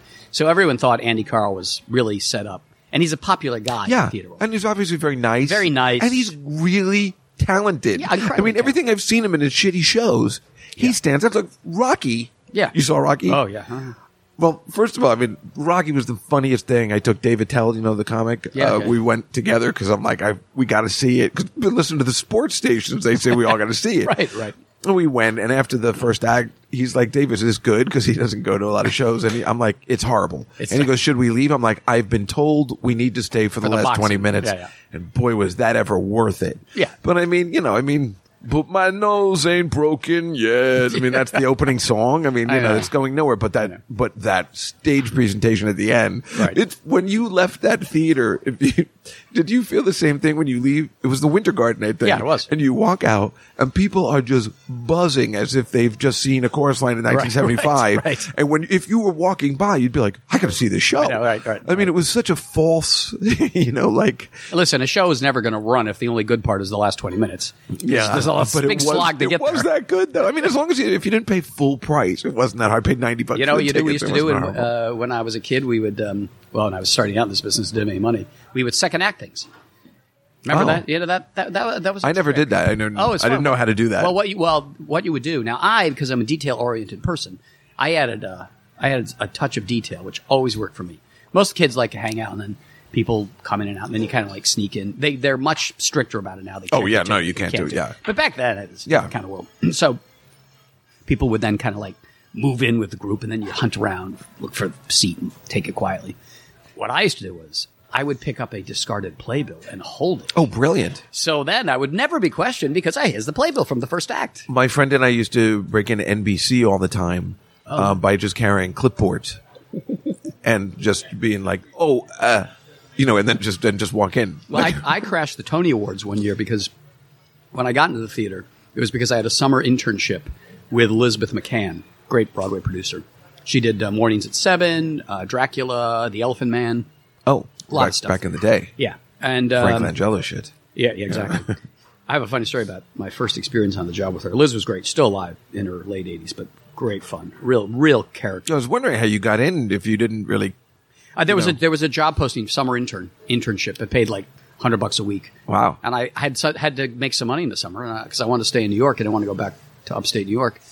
And my father said you have to get a job, so I went to the career services center there and intern summer paid summer internship Broadway producer. I thought oh, cool. interesting. So I got the job anyway. Uh, her secretary and I we decided we wanted to crash the Tony Awards. So what we did was we put on our tuxedos, well, rented a tuxedo and had one back then. And Liz had five Tony Awards. So we borrowed two of her Tonys. And when we went to the Oh Tony my ball, God. we were holding the That's Tony. brilliant. And we were saying, ah, I'm so thrilled. And then they just didn't even ask for the tickets. They saw us carrying the Tonys and then we went. Oh my god, that's, That's how I amazing. crashed the Tony Which Bowl. Tony was that? Which one? That was year? the, uh, it would have been 80, 87 because I, I think Fences won. Oh, Yeah. And, well, that was a what musical? That's how I usually judge. right. What, what musical won that? Is it, you think it's Phantom? I think no. Uh, it was Phantom was eighty eight. Oh, I I was So- off by one year. It's yeah. pretty close. I don't know what did win in eighties because was it Les Mis? No, Les Mis won eighty five, and I forgot what won in eighty six. Yeah. I figured you might remember since you know you were. It was a They- pretty special night for you. the musicals were a Since you little. had technically won a Tony I, that year. I- I thought that was brilliant. I thought is really brilliant. clever. But my first day on the job at Liz's office, it was summer, really hot, spring, but it was a hot, hot May. And uh, she had this English company, uh, the Royal Shakespeare Company in town, and they're doing a play she was producing. And the lead actor was complaining to her that his air conditioning unit didn't work. And because he was English, they're not used to, you know, the hot New York summer. Oh, right. So, so she says to me, "Kid, go fix his air conditioning." Now I'm like, I, yeah, I'm a history major at Columbia. Yeah. you know, I, I'm not a member of IATSE. Uh, so I thought, okay, well, it's my job. So I stopped at a Black and Decker store and I bought a screwdriver so I would look like know- I knew you what I know was how to doing. work it. Yeah, right. So I I knock on the door and this door opens very slowly and this very tall, elongated man. Yes, says this English voice. I said, I'm from Liz McCann's office. I'm here to fix your air conditioning. It's beastly hot in here. Beastly, beastly hot. Come in. It's over there. And I walk and I see this fetching calf of a young woman sticking out from under the sheets on his bed. Later turned out to be the leading, the ingenue in the play. Oh, my God. He was having a fling with her. He was much older than Classic. she was. So I go over to the air conditioning unit, and she's like, "Ah, it's so hot in here. It's beastly hot. oh, it's really hot in here. Beastly hot." So I p- s- put the screwdriver and I and it- Pretending, right. The thing Oh, goes it on. does. You got It goes- lucky. Oh, thank you. Oh, sir, thank you, thank you, thank you, thank you. So they- Now, who was that man? You may ask. Yeah, that was I- an unknown British actor by the name of Alan Rickman. Shut up. Yes, he was in Ladies. Oh and my Dangerous. God, it's beastly hot in here. That's what Wow. And I say elongated because he was. I mean, he was so tall, Yeah. elegant, you know. But he had a bit like the, I don't know, sort of a praying mantis like body. It was Wow. strange. I became, became friendly with him that summer. and stayed in Shut touch with up. him All these years. Oh, that's awesome. He was a great guy. And what Great year was guy. that you said? That would have been eighty-seven, somewhere. So it was just 87. right before Die Hard. Yeah. Oh, it was before he's famous. Yeah. He got Die Hard because the producer saw him in this play. Oh, I love that kind that's of how shit. that's how he got Wow. uh, the German terrorist that he played. How do you like that? Yeah. That's amazing. so, um, there's my Alan Rickman story. I love a good Alan Rickman story. I, I did uh, Love Actually down here at the Village Underground. I rewrite a lot of movies and stuff, and I redo them with the comics. Oh, And we oh, read that's from the fun. script. It's fun. That's fun. And I played Alan Rickman. Uh, you know, Do you do it with the like- accents? Oh yeah. I, I was like, oh God, um, I have to find a place overall down there. Dude, God, tell me you don't have a six foot tall t-shirt wearing boyfriend. So I don't know. I was doing the best I can, but it was uh, it was really fun. I mean, Have it's you ever just like- seen this thing called celebrity autobiography? Yes, I've my done it. friend Rick Newman put that together originally, I believe. Right, but it's some- Oh, you've done it I've done it. Yeah, they always oh, give at, me the, at the Triad. yeah the try it. It's fun. Uh, they they always give me the same bit, which I I've nailed now so many times. I do uh, excerpts from Kenny Loggins' memoir. No way, really. Yes. it's very That's funny. Odd. But you know, the the mistake some of the actors make doing is they act it. It's only funny if you don't act it. You have to just read it straight. You can't act it out. Richard Kind can get away with it. Richard Kind does a Vanna White bit that is hysterical. He's so goddamn funny. He's terrific. He's crazy and Yeah. funny. I love him. I And love him. I'm so glad he's back on Curb Your Enthusiasm. Oh, I don't yes, know if you're that's right. caught up. I'm not, uh, no, but yeah. He moved to L.A., Cousin Stewart or whatever. You know, his Yeah, name- yeah, yeah. he moved to L.A., which makes me so happy because I don't know why they weren't using him for a while. He but- does the Vanna White thing, and he- and he says, "Now, some people may think it's easy turning letters. Let me tell you about the time I went to turn the letter and my nail broke off." Oh, um, well, he was in the original Tootsie. He played the original in the, the one that I saw for the backers. He played the agent. The agent, right? Oh, You you saw? Did you? Were you there? I, No, don't- no, I didn't mean it like that. But I'm just like um, um, and he was so funny because he remember in the play he has the, The door he the- goes in and out of the, door. but in the in this one they didn't have a door yet. Right. So he's just sitting. He's I mean he milked it. You know when he realizes who it is. Yeah, yeah. It went on for like 20 minutes. Oh, he's great. and it was really really funny. He was a very good Max but that Bialystock. that He- wasn't a good role. For, what they did. If he was in it, they would have had to beef up that. Yeah, role. it was too small for Yeah. him. Too small for him. He's a great guy and a very, very talented. He's Yeah, the I've only one hung in out with him celeb- a couple times. He's the only one in celebrity celebrity autobiography who get, could get away with acting it. It's much better if you just read it straight. Yeah. you know, because the the writing is so insipid, you don't want to adorn it with anything. You Right. just want to. So I just Yeah, do no, my I've Kenny never Loggins been to straight. one. I know my friend always told me to go, and but he because it's his he I think he owns that theater or Triad. he used to. Yeah, I think it's gone. He used to um own Catch a Rising Star. oh sure, yeah. Yeah, and he used to manage Pat Benatar. Oh you know? so, but he moved to L.A. and uh, he actually is trying to do a documentary on Catch a Rising Star. And Oh really? That's interesting. yeah, I thought it would be interesting too, but nobody seems to care.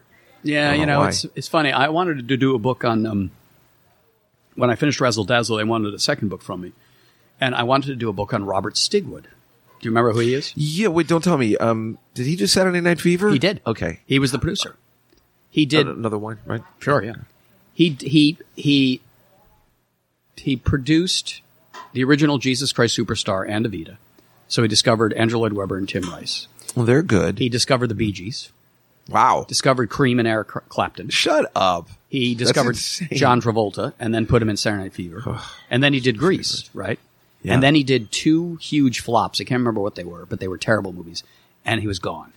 And he lived for the rest of most of the rest of his He, life. he just died about a year ago. He died about a year ago. Yeah, I But did he'd a been- whole tribute. yeah, but he was he had just disappeared, and he lived for most of the rest of his life on his yacht because he was a tax exile, right? So he couldn't live in England because they he owed so much in taxes. Wow. But he was also a co- total hedonist. I mean, I once interviewed him. I went over to the Waldorf Astoria where he had an apartment, and He had an apartment at the wall. That's unbelievable, was right? Oh, great. uh, it was the same tower where Frank Sinatra and Cole Porter had their apartments. wow. Uh, and the butler answered the door. And it was 11 o'clock, and he was in his bathrobe. And his butler w- brought uh, on a silver tray, crystal glass, a bottle of Bacardi, and Coke. and then he would just, I mean, I'm drinking wine in the morning here. Um, Well, it's but your technical it's my, evening. It's my so cocktail That's hour. all right. And then he just proceeded to drink about seven rum and cokes during the course of the interview. he was a total hedonist. He, Marshall Brickman, great comic writer. Uh, we, Annie Dooley. Hall. Yeah, right. Yeah. Marshall lived in his building, San Remo. This is in the seventies, and Marshall was on the board, the co-op board, and Marshall had to go to Robert Stigwood, and thank you, and tell him, um, th- Robert, you know, we've had some complaints from the neighbors. Uh, you have to have, stop stop having all those male orgies on your uh, balcony.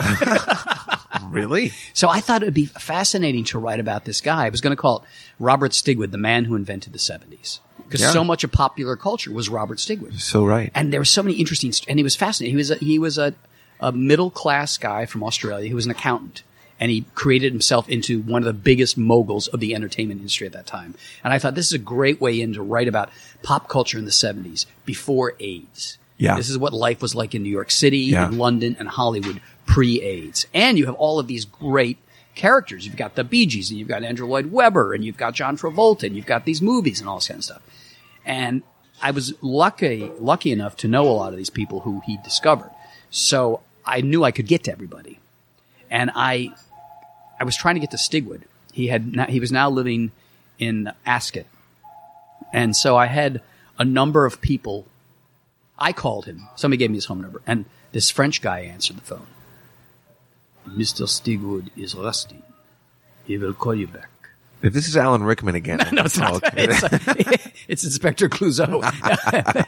and he never called me back. So I said, you know, I said to Andrew Lloyd Webber, I said, Andrew, would you make a call and tell him I'd just like to come and meet him and tell him I'm You're interested?" friends with Andrew Lloyd Webber Yeah. like that. You're like, listen, I need a favor. pretty much.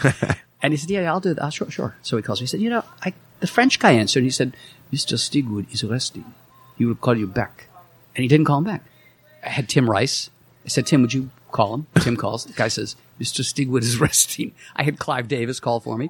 I had Barry Manilow call for Oh, me. my I God. had Barry Gibb call for me. Oh, my goodness. And they all got the same exact answer, and they had all lost touch with him. And he just he just completely disappeared. He was a total recluse. Must For the have made last you feel a little better though if all those guys couldn't get in touch well, with but me. then I thought this makes him even more fascinating. What has his life been like? Yeah. To have been at the center of popular culture for one decade and then for 30 years. And he, and he dropped everybody. People rarely saw him. You know, he just lived like he was al almost like a Howard Hughes. yeah. And then he died. And I thought, oh, this is even better because, you know, they're dead. They can't sue. So then I can say whatever I want to about Yeah. it. But, you know, Simon and Schuster, my publisher, who I'm very fond of, they ran it by the marketing people and they were like, nobody knows who Robert Stigwood is. Well, no, of course nobody knows who he is. That's what makes such a good book I or know. movie. No, the marketing people said, no, can't sell it. We don't know. What? I said, yeah, but it's a rediscovery of somebody. Yeah. And look at all the stuff that he did and the I mean, the celebrities. title just has to be here's the guy that Robert made the Stigwood, the man who 70s. invented the 70s. No, What- can't do it.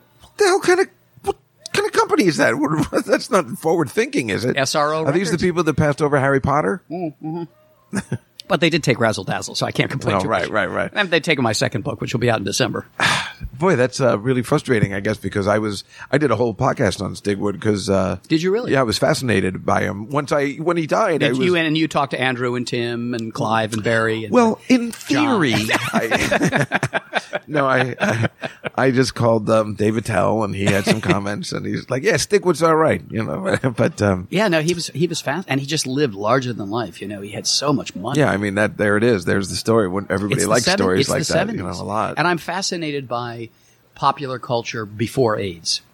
Just you know, just the way people were living their lives before AIDS hit and took Well- out so many entertainment people. again in your book you talk about the re uh, I'm, I get words wrong the, the restoration Of Times Square. of Times Square Yeah. and you know how Broadway is the reason it happened and I always think it's you know it says it basically Ed Koch came in and said let's do this but then it just didn't work out No. but he tried He tried. kind of Kind of tried. well, you got a committee together, Yeah, which is yeah. what you have to do. I always think of like Obama with the like health insurance. Like it's not a good plan, but somebody has to start the ball rolling. Yeah, yeah. It takes time. It takes time. Right. So I mean, Koch was fighting a lot of battles. You know, I mean, the city. well, was he bankrupt. had to. Right. I mean, City it was, was a mess bankrupt. where he took it over from. Yeah. the city so- was bankrupt, and you know the tax base was fleeing, manufacturing jobs we, we were losing those. So he had a lot of battles to fight. Times Square was just was not a priority, and there was a thinking on the part of many people that look, Times Square, it's a sleazy place. It's always been a sle- sleazy place. It's just going to be a sleazy place. There's nothing you can Like do about that's it. almost the allure of why people come to New York. yeah, right. exactly. You know, I mean, But it they is were what it is. mistaken. right? right. Because now they really Disney.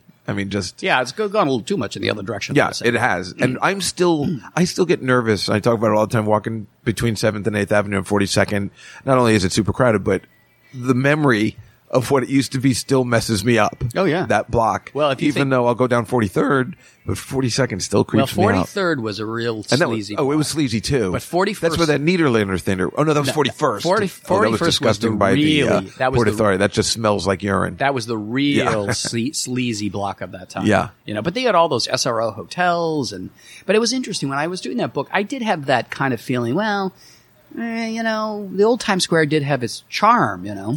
And I- sure. well, I said this to um, a guy, I can't remember his name now, Sid uh, Rosenbaum, and he was a real tough lawyer, and he was on uh, the mayor's Midtown committee, and uh, he was charged with policing uh, Times Square, trying to make it safer. yeah.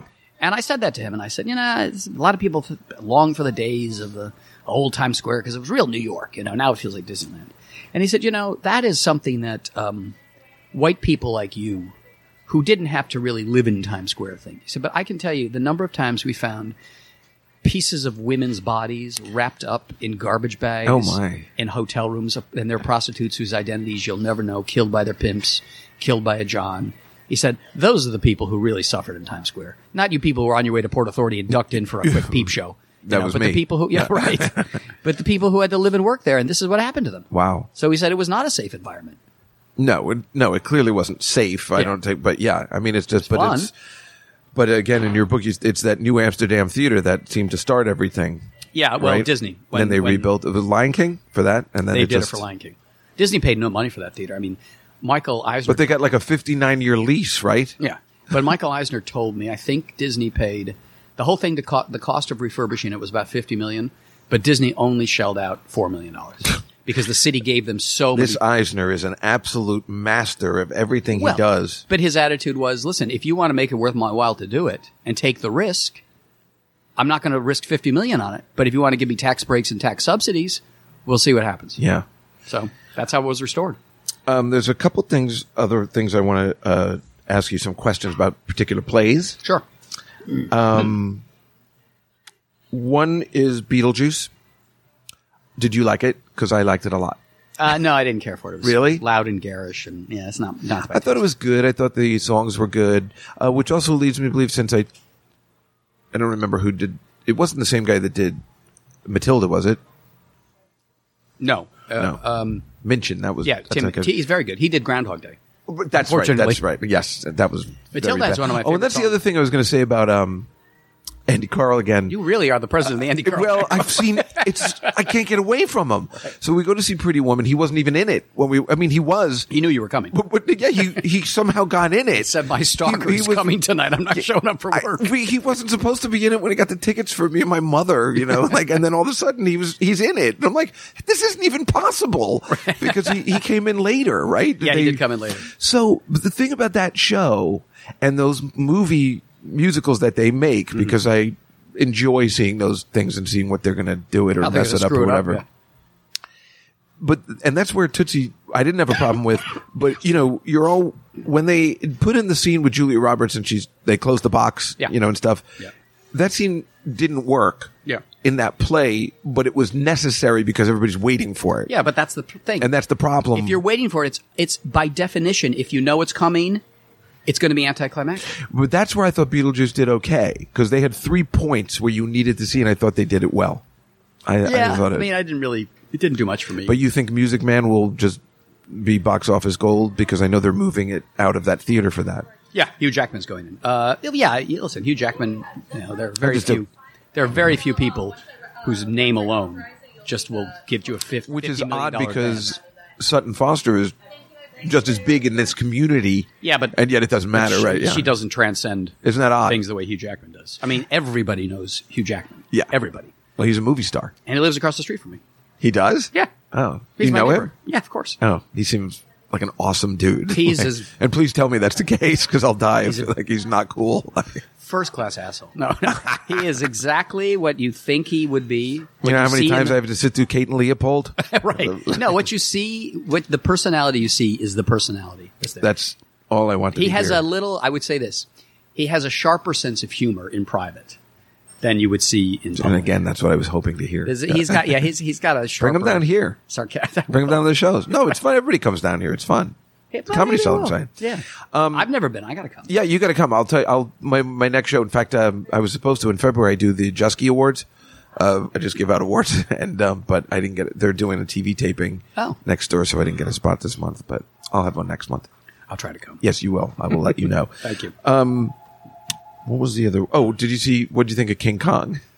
I avoided King Kong because I did know I know the producer, and she invited me to see the puppet one afternoon, and uh, I sat and saw the puppet, and the puppet was impressive. Papa just Yeah. is the best. And then they sang a song, and I thought, mm, I, did, I don't need to see the rest of this. The puppet is it what was I maybe want the to see. worst music, lyrics, dancing, acting I've ever seen in a play. But Oh, yeah. that It was- puppet, the puppet and was- those people that worked it, they got they got a standing ovation. They did. Those puppeteers. Yeah. That was amazing. Otherwise, it was horrible.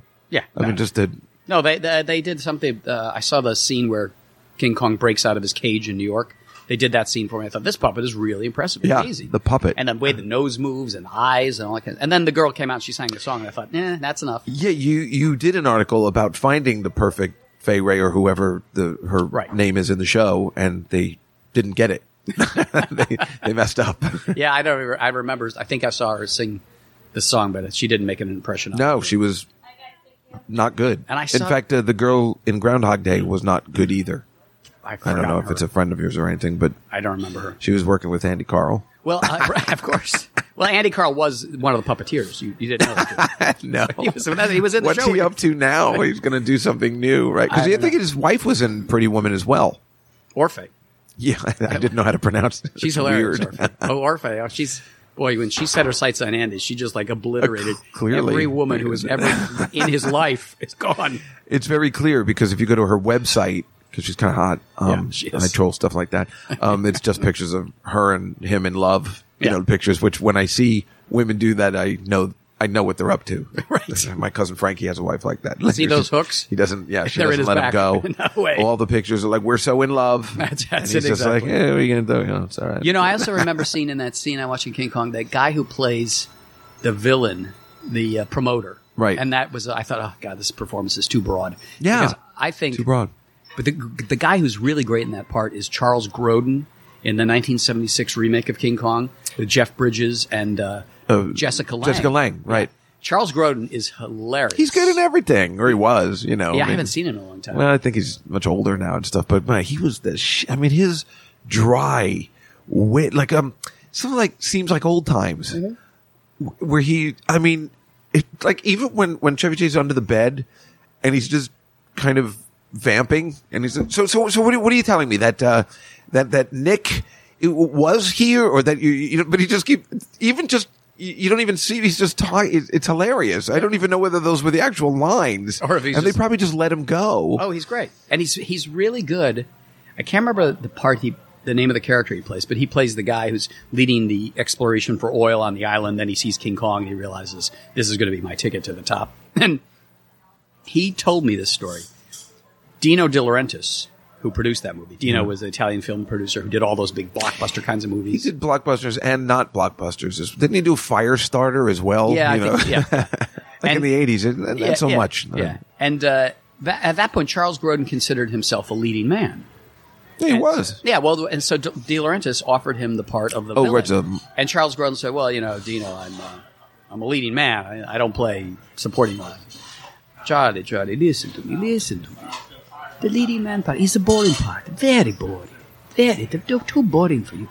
It's the bad guy, Charlie. That's the role that people remember you by. And Grodin said he was absolutely right. Yeah. and he said he had so much fun. They had a blast making that movie. One, because you get to hang out with Jessica Lange when she's yeah w- in a ba- during- bathing suit most of the back time. then. Yeah. Oh my God. Yeah. She was. I had a huge crush on her as a kid. i think we all did Yes, and also and when even she's just in, from tootsie and when she's oh my God, I love her in that. But this is pre Tootsie. Yeah. But when King she's in King Kong's hand, and he starts with his finger taking her beaded dress off, and then it falls away. Yes. And you see her breast. That may have been the first female breast I saw in my Uh, life. Yeah, I'm trying to think of the first one I did was might have Could been, have been Melanie both. might have been Melanie Griffith actually in, uh, and what? Body Double, Oh yeah. Me- For me, it was either and that was five years later. So I don't know, and I was I'm I older think- than you, so that for how me it was pathetic is Jessica that? Lange, and then of course Bo Derek in Ten. Oh my god, she was she was a ten. She was. I mean, they found the right person. Corn braids, though cultural appropriation, couldn't get away with that today. no, you could not, boy. But how- No, I remember my friend when that movie came out. He told me he told me the premise one day. We were just walking to school, and I'm like, that sounds like the greatest movie of all time. Like, Brilliant. just the way he was describing it to me, Brilliant. and it was just you know if you're a kid, and then I had no idea that Dudley Moore was a genius. You know, Oh, he this is. is before Yeah. I knew who he was, and before obviously Arthur, which is One of the great movies of all time. that Steve Gordon and there's another genius that died right after. I mean, what he could have done Yeah. after that, it's so sad. he was wasn't he in advertising? I think he came. I don't from the know. I think he advertising was. He used to write for like different strokes and stuff like that. So maybe he was. And then he was writing for TV. What did he and then- die of? I don't know. A heart attack. I think he just one of those guys that just, you know, where they're just like, what, what happened? You know, especially guys who died in their like fifties or forties. It's just weird. You know, you don't know why. Yeah. I mean, if it's not AIDS or something back then, but some people just, you never know. I don't know. I was. Uh, Crapshoot, unfortunately. I was uh, studying in London in college, and we went to see a play, a Shaw play called "You Never Can Tell." And this man came in, sat down in front of me, and I recognized him.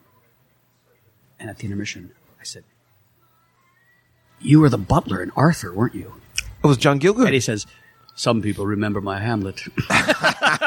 He won an Oscar for that too, He and he was did. brilliant. He I was mean, fantastic. I mean, I, I think I know every line. It's like usually one has to go to a bowling alley to meet someone of your stature. See you in prison. see, you, see you in prison.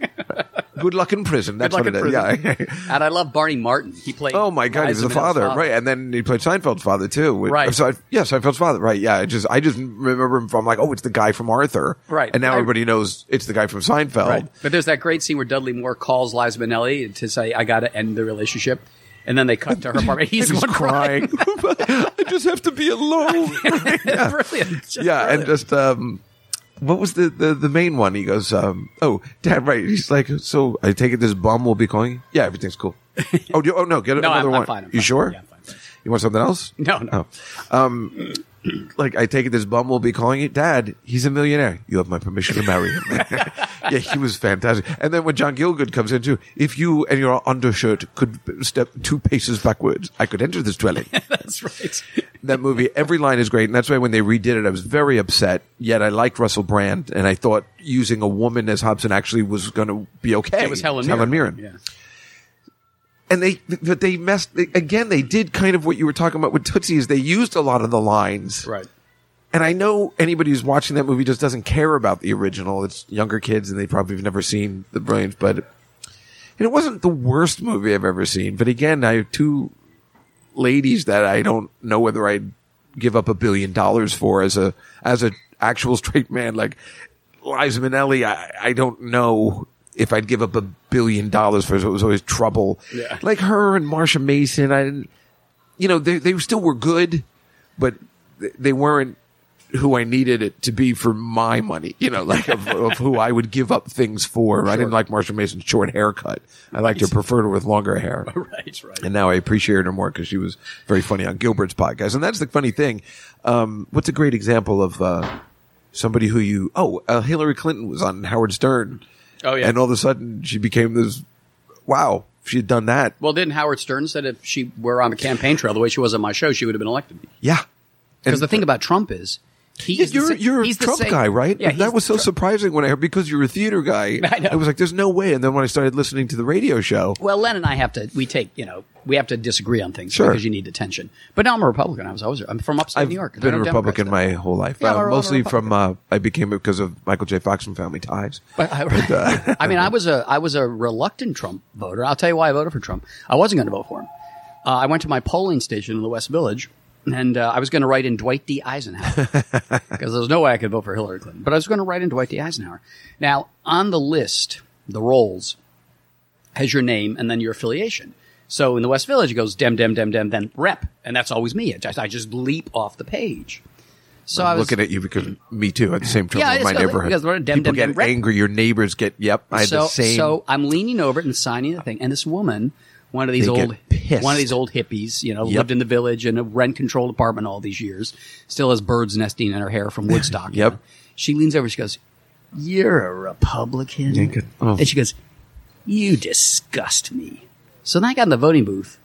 I thought, "Fuck you, you old hippie."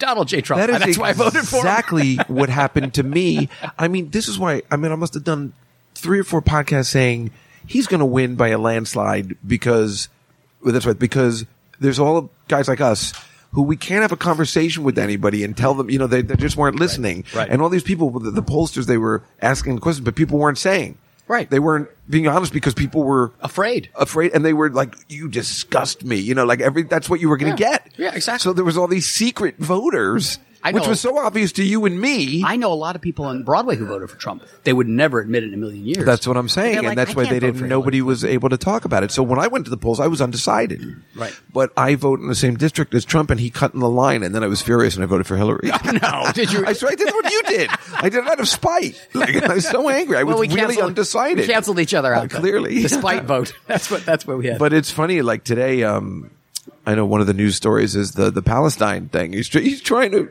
make peace in the Middle East. It's brilliant.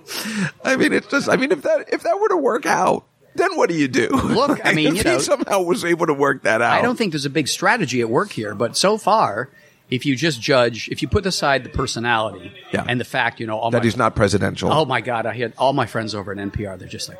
Did you hear what he said? Yeah. It's not presidential. I said, get, he's not presidential. Okay. Live with it. But you know, eh, how's your 401k doing? What's the unemployment rate? How's the economy doing? There's some good things. I feel I like the four year experiment of having an outsider, but I, I don't know whether I would like it to continue. Well, I, don't gotta get know. used to it.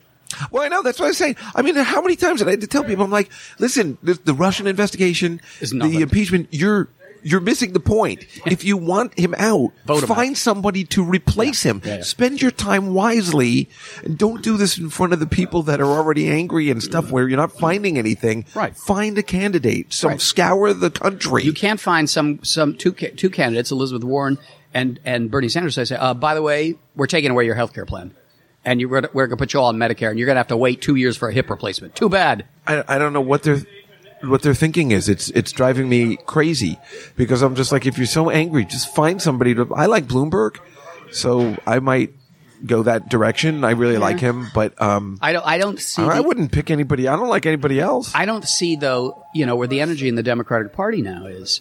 It is around Elizabeth Warren and Bernie Sanders. Bernie Sanders really unleashed it, and a big chunk of the party has moved very far to the left and really wants to try the socialist experiment. I don't see those people rallying around a billionaire. They Well, that's- hate billionaires. I, that's another billionaire from Manhattan. Exactly. Ex- yeah, that's just You not know, going to happen it's- either. So I'm saying there's no. He's going to win again. and old then Joe it- Biden. I mean, you know, uh, where am I? New Yeah, Hampshire. clearly, yeah, Vermont? yeah, that's not It's- going well either. So I I mean, mean, it's- uh, it's just, it's just it's what bothers me. It's just like I mean, there's no one else. The only you person- can't find one other person. That's what they should have been spending their time on. The only person who can defeat Trump is Trump, and he's quite capable of Clearly, defeating yeah. himself.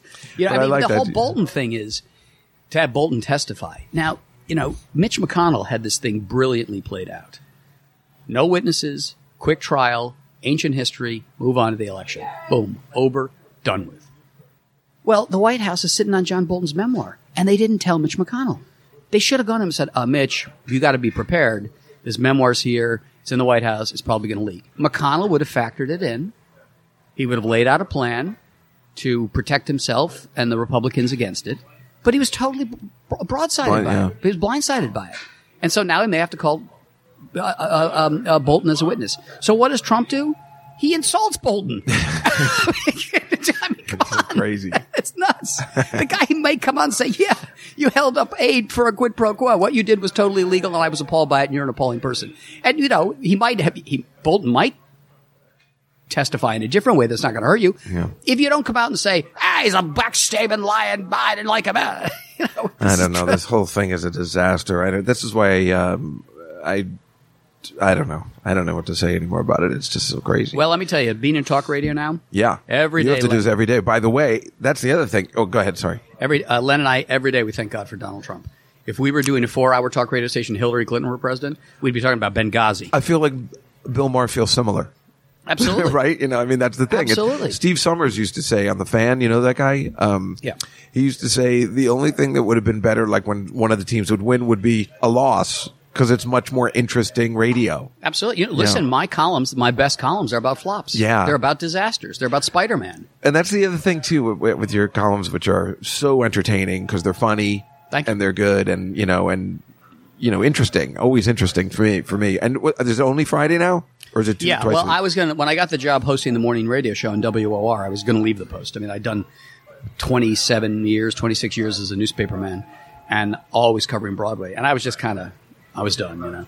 I'm not as. because I don't even know how you can see a show and then be on the morning radio. I don't. at I, don't. six- I, I do matinees. that makes sense. Yeah, I get up at 4.30 in the morning, so. Yeah, I know. I go to Oh, That's bed. what I was at- gonna I go to bed say. at eight thirty. So I don't. I don't go out at night anymore. Um, which is fine because I'm older now, and you know. I, You don't look old. oh well. You, I look much older than you. so you look like a young guy. You got you- good hair. oh well, that's true. I Good- swim good every day. complexion. I swim every day, and I drink white wine. I'm telling you. You s- Somebody- oh, you swim every day. I heard Every day. that is the best exercise. Yeah. Somebody once asked me. I'd stopped drinking for a while in my life for like a year, and then I went to Europe, and I thought, ah, I gotta have some wine. So I thought, all right, I'll I'll just drink wine now. So I'll stop martinis and all that kind of stuff. And so I've been a wine drinker. And uh, somebody said to me once, "Boy, you look really good." I said, "Yeah, I'm drinking again."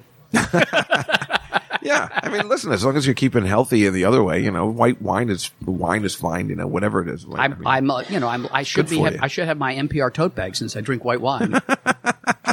well, let me just ask you some other questions about Sure. uh, again in the uh, chess, the uh, you know the legendary mythical Yeah. magical uh, Broadway show of the that great everyone scores of talks all time. about. One of the great scores, and yet it just can't make a move. book- Why yeah. did they keep trying to bring it back? Because the 100 score is times? so good. The the uh, Benny Benny and uh, The ABBA Bjorn, guys. ABBA guys. Yeah. Their score is so good, and Tim Rice's lyrics are great.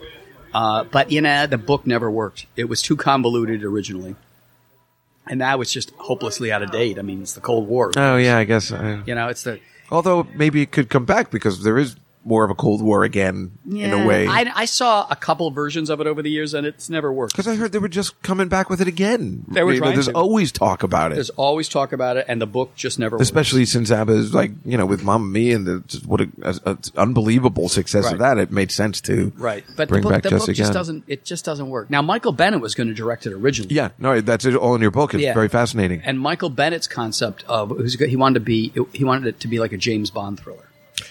Very yeah, slick, That's, yeah, that's what. It, fast paced, sleek, cool, like James Bond kind that of. was my other question for you. It seems like you like Bond. You Oh, I read a love- lot of articles on Roger Moore Oh, when he died, which made me I very love Roger happy Moore. because me too. And you actually talk about this one scene, which I have a, a, a clip of. I will get another one of these. Oh yeah. Oh yeah. One more. Um, This is from For Your Eyes Only because you were talking about the scene that he didn't like to kill that guy. Oh, yeah, it's and a great I always scene. play this um, this music. I, mean, I hope it's not too loud. Oh, let me see if I got it. It's a great score by Tom Conti. This is the scene with, with- I like that.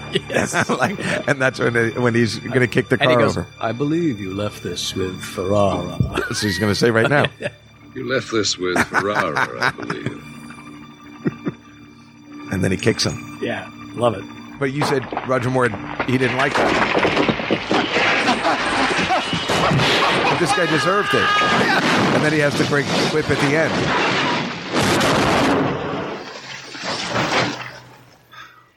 At no head for heights. Yeah, wasn't he the best? He was, I, I, I was so happy when you write Oh, I loved about him. that all the time because I love Bond too. well, well, I had a great couple of great moments with Roger Moore. Uh, I was Oh, you asked- got to meet him? Oh, he's terrific. Oh, that's so exciting. Uh, I'm a member of the Players Club, and they asked, they gave him uh, a pipe night, which is the highest award a Players Club gives a fellow player, and Roger is a player. was that the one that Telly Savalas was in? Yeah. You get your players. Do you like action? You like 21 different ways to win? That's right. so they asked me to host the evening with Roger Moore. Wow. So I was really flattered. I'd never met him before. And he arrives, and they introduced me and said, Michael, he's going to be the uh, host tonight. And he said, You can say anything you want to about my acting. Isn't that great? He totally I didn't seem to didn't get get it. it.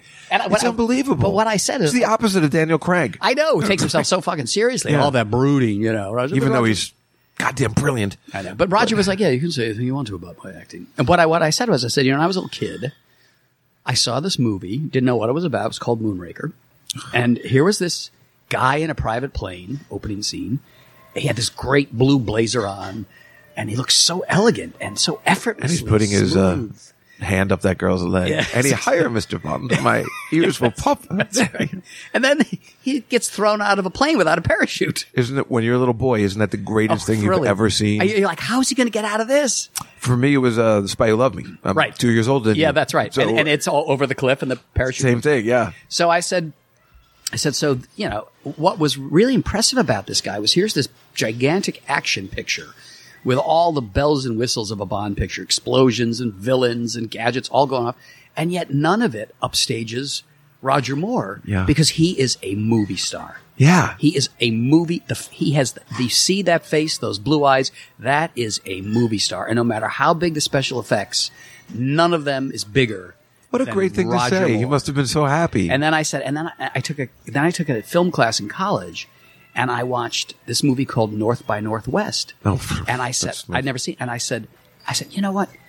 Cary Grant reminds me of Roger Moore, and that's what flattered Roger Moore. so Oh much. my God! Yeah, that must have been. Yeah, North by North. You know, I've hated every movie that was made before I was born. I just think we just, you know, I wish I was born in the '80s so I could have seen like Back to the Future and everything as a kid. You know, but um, North by Northwest is the one that is just one of the greatest movies I'd ever. I couldn't believe that there were they made movies before I was born that were this good. I know. You know. I know. Roger Roger then took me out to we went to lunch at Sardi's, and as we were. I don't know why, it's funny, but it's like it's- I know you had an article once. You're like, um, I was having dinner with Robert De Niro. Yes, I'm name dropping. but I mean, that's a lot. But what's what's better in your lifetime? You could say I was having lunch with Roger Moore at Sardi's. That's true. I, I would.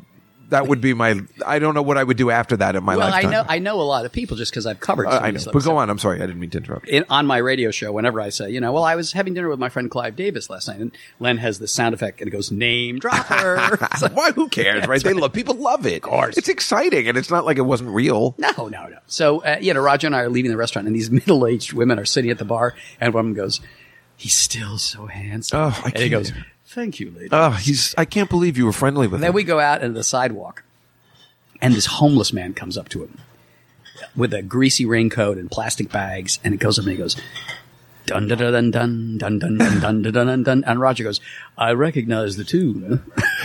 Isn't he cool? Did- I don't like know if that. you were the one that wrote it, or maybe it was a different article where he was talking about that little boy on the plane, and he told him, um, you know, he's like, "You're Roger." Moore." He goes, "Yes, don't tell Blofeld or something like that." Like, of course, he wasn't even in an episode with Blofeld, but it's like Right, he wasn't. No, he was. Oh, he wa- oh uh, for, your eyes only. He picks dropped him up. off. and- Okay, and that's drops right. Uh, him. Oh, you want to get down? Lets him in the Mr. chimney Bond, or I'll something. buy you a delicatessen. Oh, you want to go off? Boom. that was a strange opening Very weird. because it Except- opens at his wife's grave, which they never. It, It- was so right. weird. Yeah. Well, that's from Honor Majesty's Secret Right, Service when right. She's killed, but it has no If you hadn't seen Comparing all to the rest of the plot, no yeah. idea what's going on. But the great opening there is when he flies the helicopter through the building. Oh, yeah, and that's then right, comes right. out. The, uh, And he's LeBron- carrying the wheelchair at the end with Yeah, yeah. the spike of the yeah. thing. Yeah. The, the other great Roger Moore line. He's. Uh, I, I once asked him. We were talking about acting. He said, Yeah, He had almost as many good lines in real life as he did in the Absolutely. movies. Yeah. It's like, well, you know, I have I have three styles of acting, Michael. Right eyebrow up, left eyebrow up, both eyebrows. up. Wow, what an awesome dude. I can't believe you were friends. That's so cool. I mean, he must have just I'm so it makes me so happy that he's a nice guy. The- Again, the exact opposite of Sean Connery who we hear horrible stories about or, or Daniel, Daniel Craig, who I'm sure is nice, but he's so angry that he can't that he's that he's playing James Bond. He's like, I know. I'm never doing it again. I know, $40 And Roger million Moore was though. like the, the great respect he had for the character, even Absolutely. if it wasn't what everybody wanted in a James Bond when But we he- grew up, it was exactly what you It was wanted in a exactly James because you couldn't Bond. take it seriously anymore. I mean, here's a spy. Whatever bar he goes in the world, they know what he drinks. Yeah. great, Right, right. Wow, you're a real Yeah, good and he spy. seemed to completely get it. He did, and he knew at that point.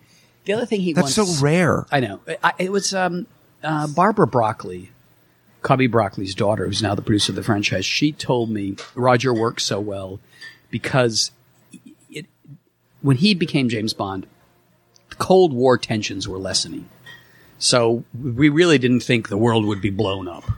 Yeah, they're, they're always the plots are they're going to blow up the world because you know you had the Cuban Missile Crisis where the world could have blown up. Right. That stuff was really over with now, so that fear wasn't there. So you could, in order to keep the franchise going, you had to lighten it in tone and add some more humor to it. Oh, that's interesting. And uh, and Roger was perfect for that humor. You know, Connery was funny and had some good lines in the old Oh, ones, yeah. but I he still did- love him. But he had a a lethal killer quality to him, which I think is best shown in that great scene in Doctor No. Dr. No, is where you- he's you've with- already had your your six, six- and yeah. he just pops the guy like that. You know, No, it's That's- very important for the character, like to, Absolutely. for the whole franchise. But that's why Roger was concerned about kicking that car down in For Your Eyes Only, because he created a bond that really didn't show that ruthless. I also side. know he was very upset, and I agree because I remember watching, and I'm like, what the hell in A View to a Kill, where Chris Walken, they kill all those people, you know, in that um, mining facility Oh, yeah, or yeah, yeah, something. yeah. And he, He was thought- like, he I really thought- don't like that. And I was like, I don't like that either. Like, I mean, that's Yeah, he thought it's that was too much. For what they're shooting and he's Yeah. laughing and all that. Yeah, he didn't like that, but he did. Chris Walken told me the story. I was hanging out with Chris, and, yeah, you're the coolest guy I've ever met. and I said, "Well, so what was uh, what was your experience working with uh, with Roger Moore?" And he said, "Well, we were doing that scene on the Golden Gate Bridge, and I'm hanging on, and you know, Roger's like, I'm about to fall and all that." And they weren't actually on the bridge, believe it or not. It was in a studio. What? but, but when you said it, I'm like, wait a minute, they uh, you had me for a second. And uh, and you know they were, but he's hanging down like this, Still looks pretty good. Yeah, and, and, the, and Chris Walken's hanging off like this, and they cut. And Roger looks down at him and says, "Planning on doing anything else with your career?" Is that? I mean, is it possible? Because at the end, when Christopher Walken falls, he's laughing. yeah. I don't suppose it's from that line that he's like they just kept the laugh in. Just looked at him and said, "Planning on doing something else with your career?" Then I once asked Roger. I said, "You know, I have to tell you, I, I noticed in A View to a Kill, not his finest hour, but there's No. some charming things in it." I said, "You know, I noticed." In the early movies, whenever you were in a bedroom scene, you always had the, the covers around your waist and you could see your chest. And I said, I noticed in a view to a kill uh, in the bedroom scenes, you have the covers around your neck. they said, well, you know, danger of uh, flu at my age. oh my god, that's brilliant! he had a, like a, just a snappy one liner for everything. And isn't it funny that you know he made these great movies and Moonraker and then Four Years Only people didn't like as much. I still Oh, I like, like it. it. I think it's great. It's I my like fav- it. It's my favorite Bond movie. oh, it is. yeah. mine Because is it- it- it- Spy Love Me Always, but um, yeah, that's a good one. But, but, then but then he made that Octopussy when everybody said, and it was fantastic. I think it's great. Yeah, a it's really good. Yeah. I mean, uh, you know, the clown suit's a little. Uh, Yeah, it's, but it, but yet, and it still also works. I don't know for me. I But mean, I it is love- weird, but uh, well, it has he my- takes off that nose. Will you tell him who I am? Like it's just that like the nose is the only No, no, reason. But they- it, it does, to my mind, it has my favorite scene between Bond and a villain when he's playing backgammon Oh. against Kamal Khan. when he's just staring at him and he says, Well, I- "Oh, what do you know? well, no, he Double sixes. Yes. he, he sees the trick, right? Yeah. And the major is playing and losing again, and uh, like uh, uh, Louis Jordan, another actor Oh. who I got to meet too. Love Louis Jordan. I like fabulous. when you go, Octopussy. Uh, perhaps you would let me to octopus. Octopussy.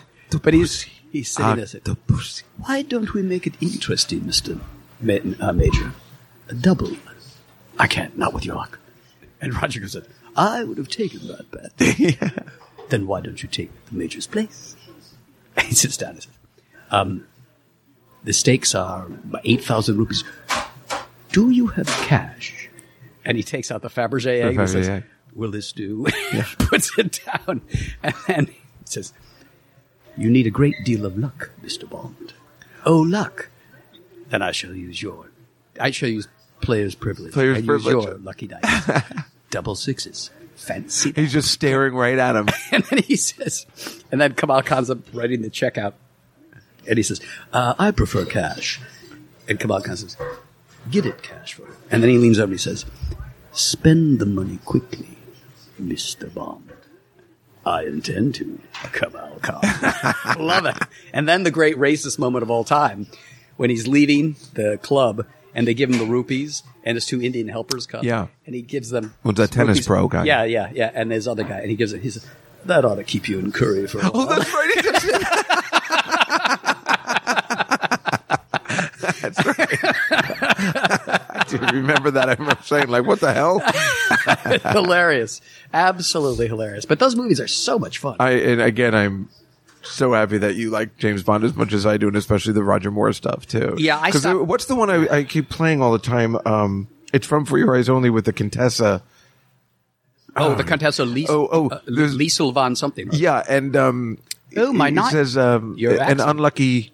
There's no for an unlucky shoe. What it was the the line is? Oh, uh, yeah, I've been I was saying it for like a, about a, a month or two. Like, yeah, yeah. And they, Bunky is the guy's name who's playing there. right. Something She's about, a mad at him. Yeah, yeah, yeah. Okay. you know who her boyfriend was at the time, and he happened to be on the set No. when she was there. Her boyfriend was one Piers Brosnan. Shut uh, shut up. Yeah, she was dating a young Piers Isn't that Brosnan. interesting because remember they wanted Roger Moore first before Sean Connery, Right. And then they Right. got who they wanted, and then they wanted Pierce Bronson before Timothy Dalton, but he was in the contract to Remington Steele. That's right. And then they seem to get everybody they want eventually. yeah, the Daltons, the two Dalton ones aren't bad. I love by the way. I love the second Dalton one's fantastic. Yeah, I License to Kill. License to Kill. Very good. The First one's just a walkthrough, you know, whatever. But that second one, but um, I didn't really like the Pierce Bronson ones that much, and I No, like- that's- and I like him. Yeah, but that's when I stopped watching it because Yeah, I, I, think thought a lot of people did. if it's possible to be a lightweight Roger Moore, Pierce Brosnan was a lightweight Roger Moore. And you know what's weird is that fourth one, Die Another Day, if you've seen the opening, Yeah.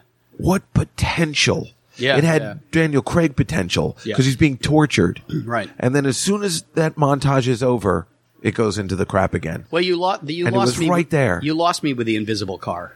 Well, that was that that's- same. that's a gadget that's just So too- that's why it's amazing that Daniel Craig was able to come back. And again, like you were saying, not blowing up the world. It was over just a hundred million dollars. All right. And just a hundred million dollars, you know, like, and, and that, and then when you can make a movie with a poker game that lasts a half hour, that's interesting every time I watch it. Yeah. You win the prize. Absolutely. Yeah. Chemin de Fer. They used Yeah. to play that other great scene. In, Also, did you know? My friend told me uh, in the poker game, the woman, the Chin- the Asian woman in Yeah. the poker game, Yeah, yeah. is I believe the one from "You Only Live Twice." Who goes, um, "Why do Chinese girls taste different? You think me better, huh?" That's her. that's her. Oh, really? yeah. Oh my God. You think me better? This- well, that's the one where uh, where Sean Connery goes yellow face. Oh yeah, right. I know. I mean, oh my God, right. You can, I Hilarious. wonder if I sometimes I go, I'm like, I hope they don't mind airing this. You know, I don't, please don't stop or edit or take it away. I You know, I you know. must become a Japanese. I don't know why. And he was a Japanese for like a second, and it I know. didn't help. It doesn't make at any all. sense. As to why yeah. he's- but it has a great set though in the Oh volcano. my God, that- that said, it's so funny. You were ju- just about to mention it, and that scene where they're running with the girls in the bikini, you know, really pretty Japanese girl, and that that's like such a famous movie shot. Oh, yeah. where they're running towards the camera. Yeah. You know, plus I've seen all the makings of and how that guy made that. It was it Ken Adams or something. I Adams, think? a classic Oh Ken- my God, classic Ken Adams, fascinating behind the scenes stuff. Louis, uh, I had a friend who she lives in Beverly Hills, and she's very close was was very close to Louis Jordan and his wife Keek. So I said, you know, I really, I really like Louis Jordan because I love Gigi the movie. Yeah. I loved him in Bond, and he is in one of the my all time favorite Columbo episodes. Oh, is that right? Oh, it's, it's called Murder Under Glass. and he plays a restaurant critic who's extorting restaurant owners. They have to pay him off, and he'll give them good reviews in his powerful column. And one of them decides he's not gonna, he's done with it. He's going to expose him. So Louis Jordan kills him, and he kills him in this incredibly clever way that only Columbo can unravel. Right. And what he does is like Jack Cassidy used to do. Oh, I love Jack Nicholson. as the magician. You ever Yeah, see that? right. Yeah, of oh, course. It's great. He's talking into the tape recorder and everything. He's got it all planned Oh out. yeah, and, he- yeah, and then his great line at the end. Uh, um, he says, "And I thought I'd committed the perfect murder." Yeah. and Columbus says, "The perfect murder? Oh no, that's just an illusion." and then they play the Henry Mancini theme from Charade. Da, da, da, dee, Is that one? da, The, da. is that directed by Spielberg? That one? No, Spielberg directed the very first uh, pilot episode of Columbo. He directed Murder by the Book with Jack Cassidy. Oh, it was- okay, And Martin different Jack Milner. Cassidy one. Right. Okay, I knew and that, uh, Jack Cassidy and Martin Milner in that one they play uh, a mystery writing team. Now, why mystery writing team? Because the creators of Columbo. Uh, Richard Levinson and William Link. They were a mystery writing team. Oh. So this is an autobiographical one. And the key to understanding the, the Columbo figures this one out because it turns out that Jack Cassidy's not really a writer. It's Martin Milner who's the writer. Jack Cassidy does the kind of PR. Right. But both their names are in the books. Oh, that's funny. And Martin Milner's decided to go off on his own. And Jack Cassidy knows his career's over because he's not a writer. So he kills him for the insurance money. That's the motive for the murder. Right. And when Peter Falk figures out that Jack Cassidy really isn't a writer, then he thinks that's the motive. That's why he did it. And that's how he gets him. I remember watching that as a kid. I loved it. that particular episode, and there was a shot in it. I think on a boat, Yeah. and I remember saying, "Boy, that's that's an interesting shot for a television show." I remember thinking this as a kid. yeah. Later, I saw it later. You know, Yeah. not when it first aired. Yeah. And then when I saw the credits and it said directed by Steven, Steven Spielberg, Spielberg. I'm like, "Well, now this all makes sense." Well, because it was a very interesting shot for a television show. So, this food critic one, Murder Under, Gra- Under Glass with Louis Jordan. and what he does is such a good episode. Really one of my favorites. It's so elegant. And eh, Louis Jordan is most elegant. And he goes to have a meal with this restaurant guy who's going to expose him. And then they have a kind of a fight. and Louis Jordan says, pity, pity. And he leaves the restaurant. And then the guy goes down to his wine cellar. He selects, or his assistant goes down, the waiter, just selects a bottle, a random bottle of wine out of the wine cellar. The guy opens the wine, drinks it, drops dead. The wine's poisoned. Now, how from a random, a bottle randomly selected, does it get poisoned when Louis Jardin has left the building? How does he do it? Columbo figures out, of course the poison is not in the wine. The poison was in the corkscrew. oh wow! So he poisons his own bottle of wine when he opens it. Oh, that's awesome. So Columbo figures this out, and the last scene is so good. It's Columbo wants to make a meal with Louis, Jor- Louis Jordan, and Col- he's making veal scallopini. Columbo's got his chef's hat on. It's great. And Louis Jordan arrives. and Says, I'm you know late." that was in the opening uh, ads for the this week on Columbo. He's got the Exactly. chef hats on. I'm like, oh, I got to see that one. And Louis Jordan comes, you know, and he says, I'm late. I'm sorry, Lieutenant. And and Louis Jordan looks down and "Hmm. butter, salt, veal. Could this be a scallop de veau with a little pepper? and Columbus says, Yes, but I use white pepper. I find white pepper looks better on veal than black pepper. And then Louis Jordan's making the dressing. And Columbo begins to explain how Louis Jordan got the poison in the wine through the bottle the bottle opener, the corkscrew. and um, Louis Jardin knows that Columbo knows he's figured it out. So Louis Jardin has brought another one of those poisoned corkscrews with him.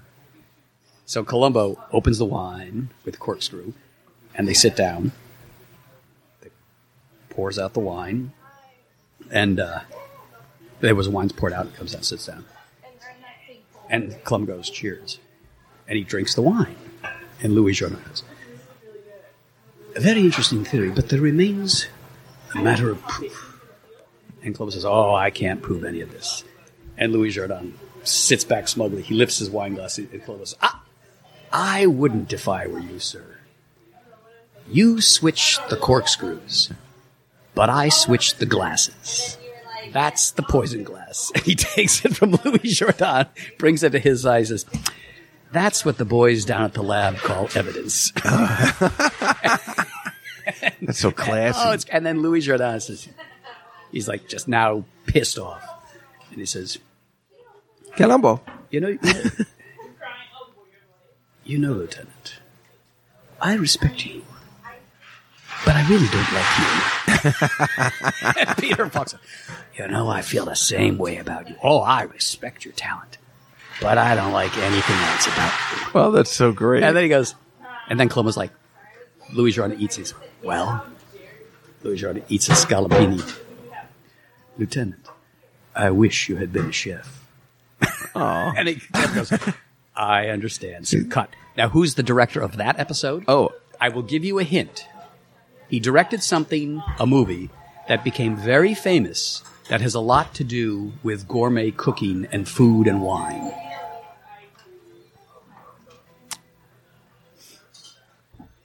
And it's a thriller. Damn it. It's not that guy from Eat, Drink, Man, Woman. No. Uh. it's a very famous performance by an English actor who won the Oscar. But the director directed this Who's, other. you would know the English director, but, but I'm trying to help you guess the movie. It's- This is like, uh, well, what's my line? Or what's my movie? And would it, is it in the You can ask 70s? yes. You can ask, you can ask her yes, or I'll g- only give you yes or no answer. Is it the 70s? No. The 80s? No. 90s? Yes. A cooking movie, like a. a Cooking's involved. Let's say our main character has fine taste in wine and food. Certain it's kinds. not of food. the. Uh, no, that can't be right. I don't know. You're not that good. Keep that. I, I, a famous actor played him, and he won the Oscar. Jonathan Demi? Exactly. Oh my Silence of God. the Okay.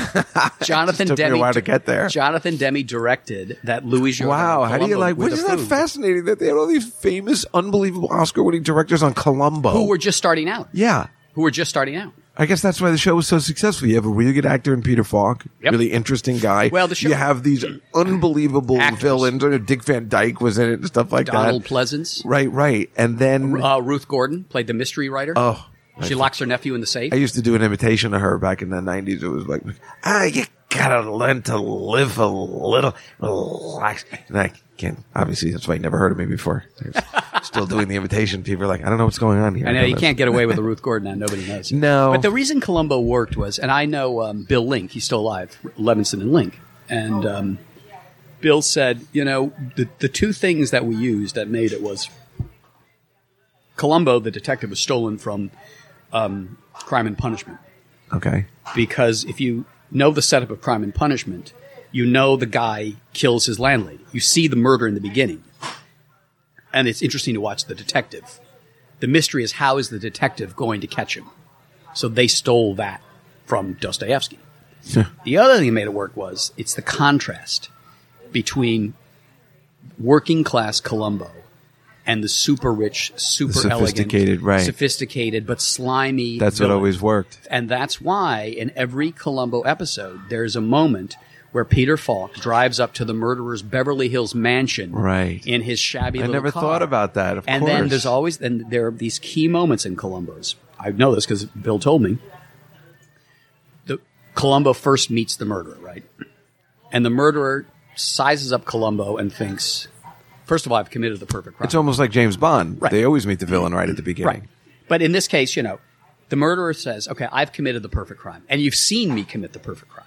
Now this schlubby detective who looks like he just got out of bed, Right. who's, you know, has to take all these notes a million times and is asking these weird questions. No, Matt, I mean, I got this thing figured out. Then there comes the moment where Columbo realizes this is my guy, right? And there's always the one telltale clue that he's picked up. Right. That you're not quite sure because it doesn't reveal that at the end.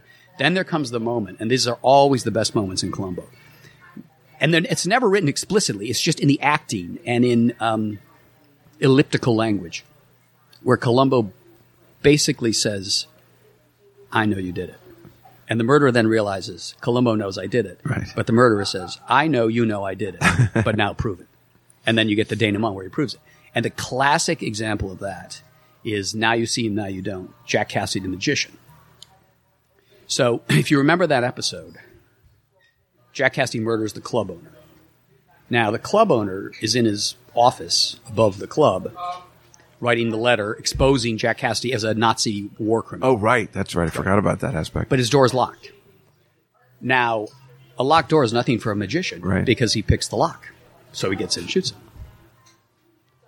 Now, Columbo, looking around, sees the lock and he can tell it's been picked. and it was during his act. He was right? during his act. Yeah, yeah. he was, on- right, he was right. in the water tank. Yeah, that- He's allegedly underwater. But Columbo sees the lock has been picked. Well, who could pick a lock in the building but a magician? But now Columbo's got to figure out the guy was on stage. How do I prove it? Right. Right.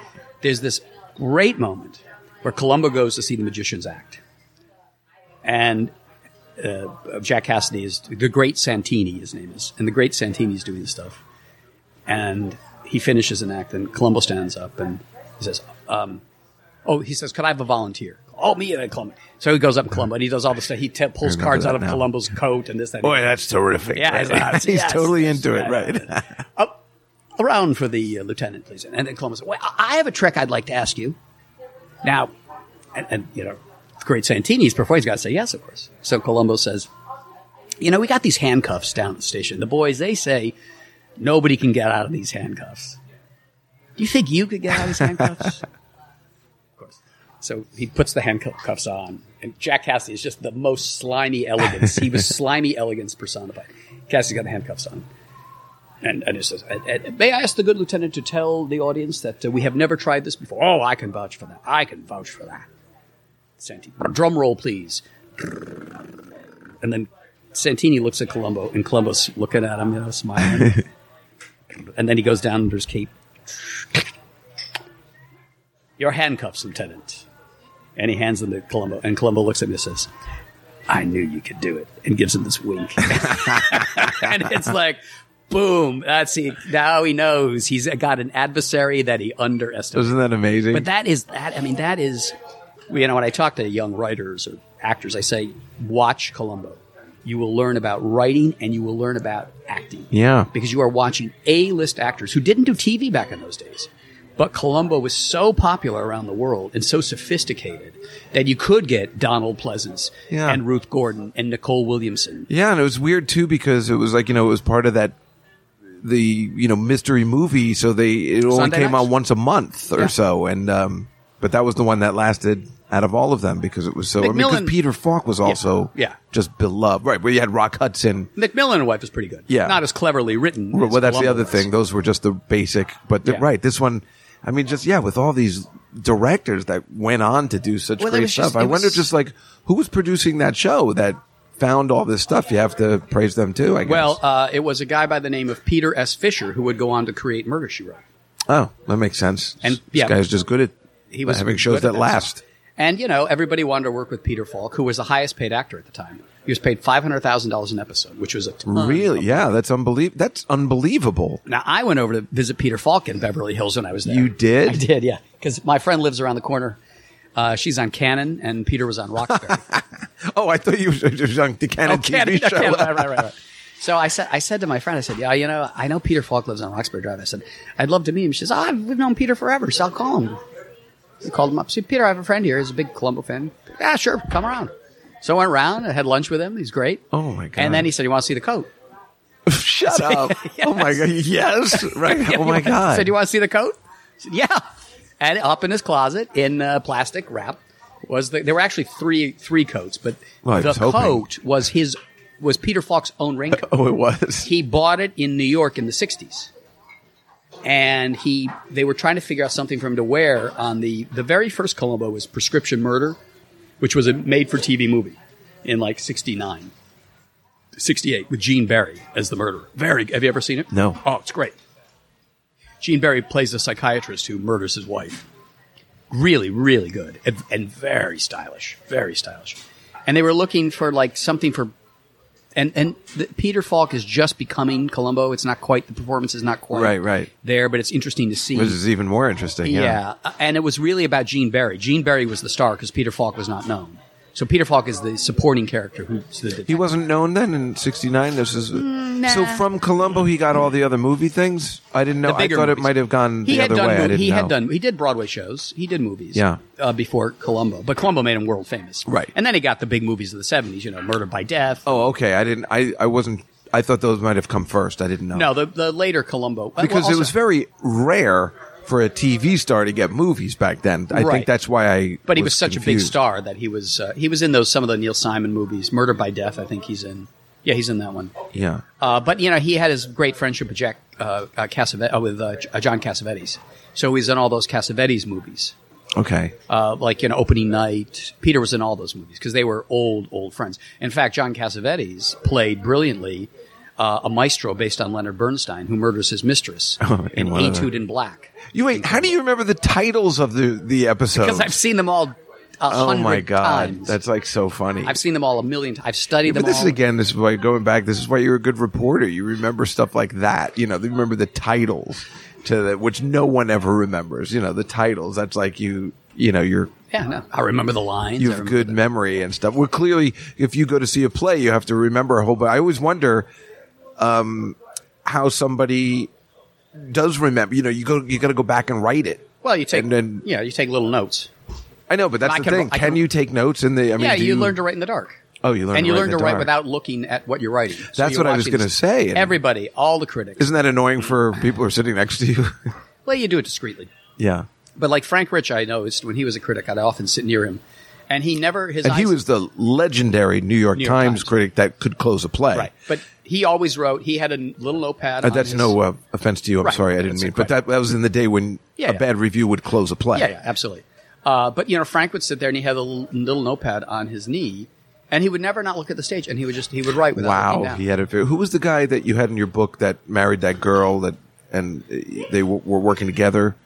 Um, was it Clive David? Uh, married the wa- was- yeah, they they were dating and they would go to a show together, and he was a critic for one of the magazines or things, and and then he bought this assistant, but it turned out they were dating and they were talking during the show, oh yeah, and they um, gave it a bad review, and everybody was pissed. oh that was Frank Rich. Oh, it was Frank Rich? Yeah, well, okay, that that's was, what I that thought. was Trevor. It was chess.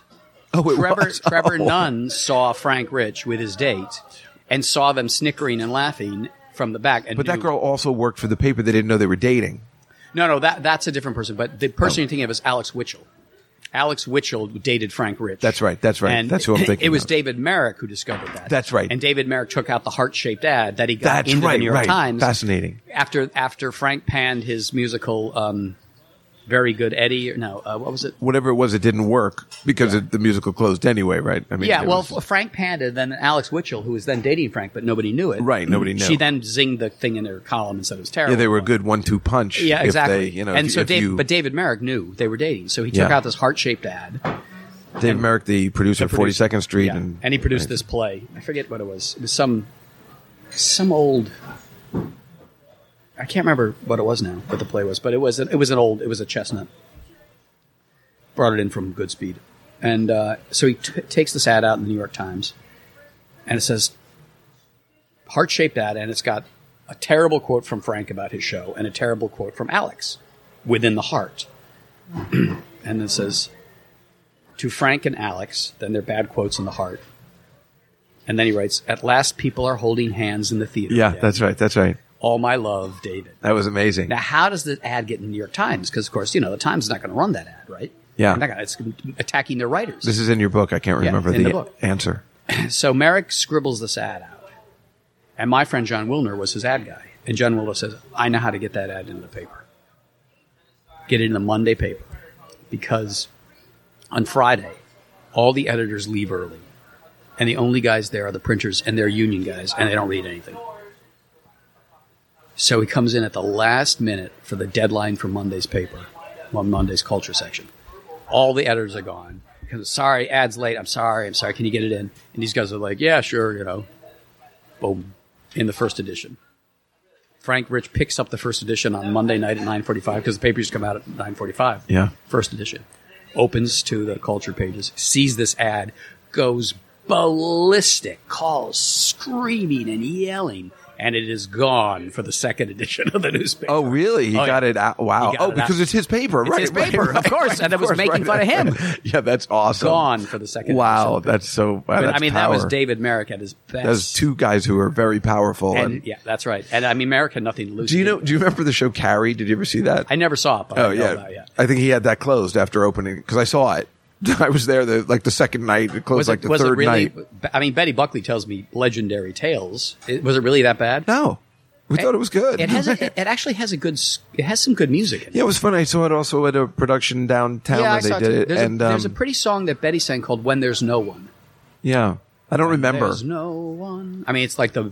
I met the crazy girl one. that played Carrie, the later version. We did a show. You know, actually, Sarah Silverman, you know, who's my friend now, Yeah. name dropping, um, has a show coming out called The Bedwetter. Oh, Um, A it's play going to or the Atlantic Theater musical Oh. based on her book. Uh-huh. But she- it, she's not in it. Um, it's a nine year old girl, so it's supposed to be her. right, right. And it's good. It's uh, The music is by the great Adam Schlesinger Oh. from Fountains of Wayne. Yeah, yeah. Oh, yeah, yeah, yeah. yeah. Um, I think he's also doing He a wrote something version of The else. Nanny. Yeah, now, I like think or so. something. That's new. Right, right. Um, but I've heard the music and it's it's excellent. Hmm. And I was in a reading with the girl who played Carrie. And did you ever see the play Significant Other? Uh, yes, it was I a- think I did. Who? Oh, it was um oh because she he's doing the book for it too with uh, Sarah. I can't remember his name. Oh, I don't know. It was ex- I loved it. I just, it was think I just one did of those see it. plays that closed because it wasn't a musical. It had no names in it.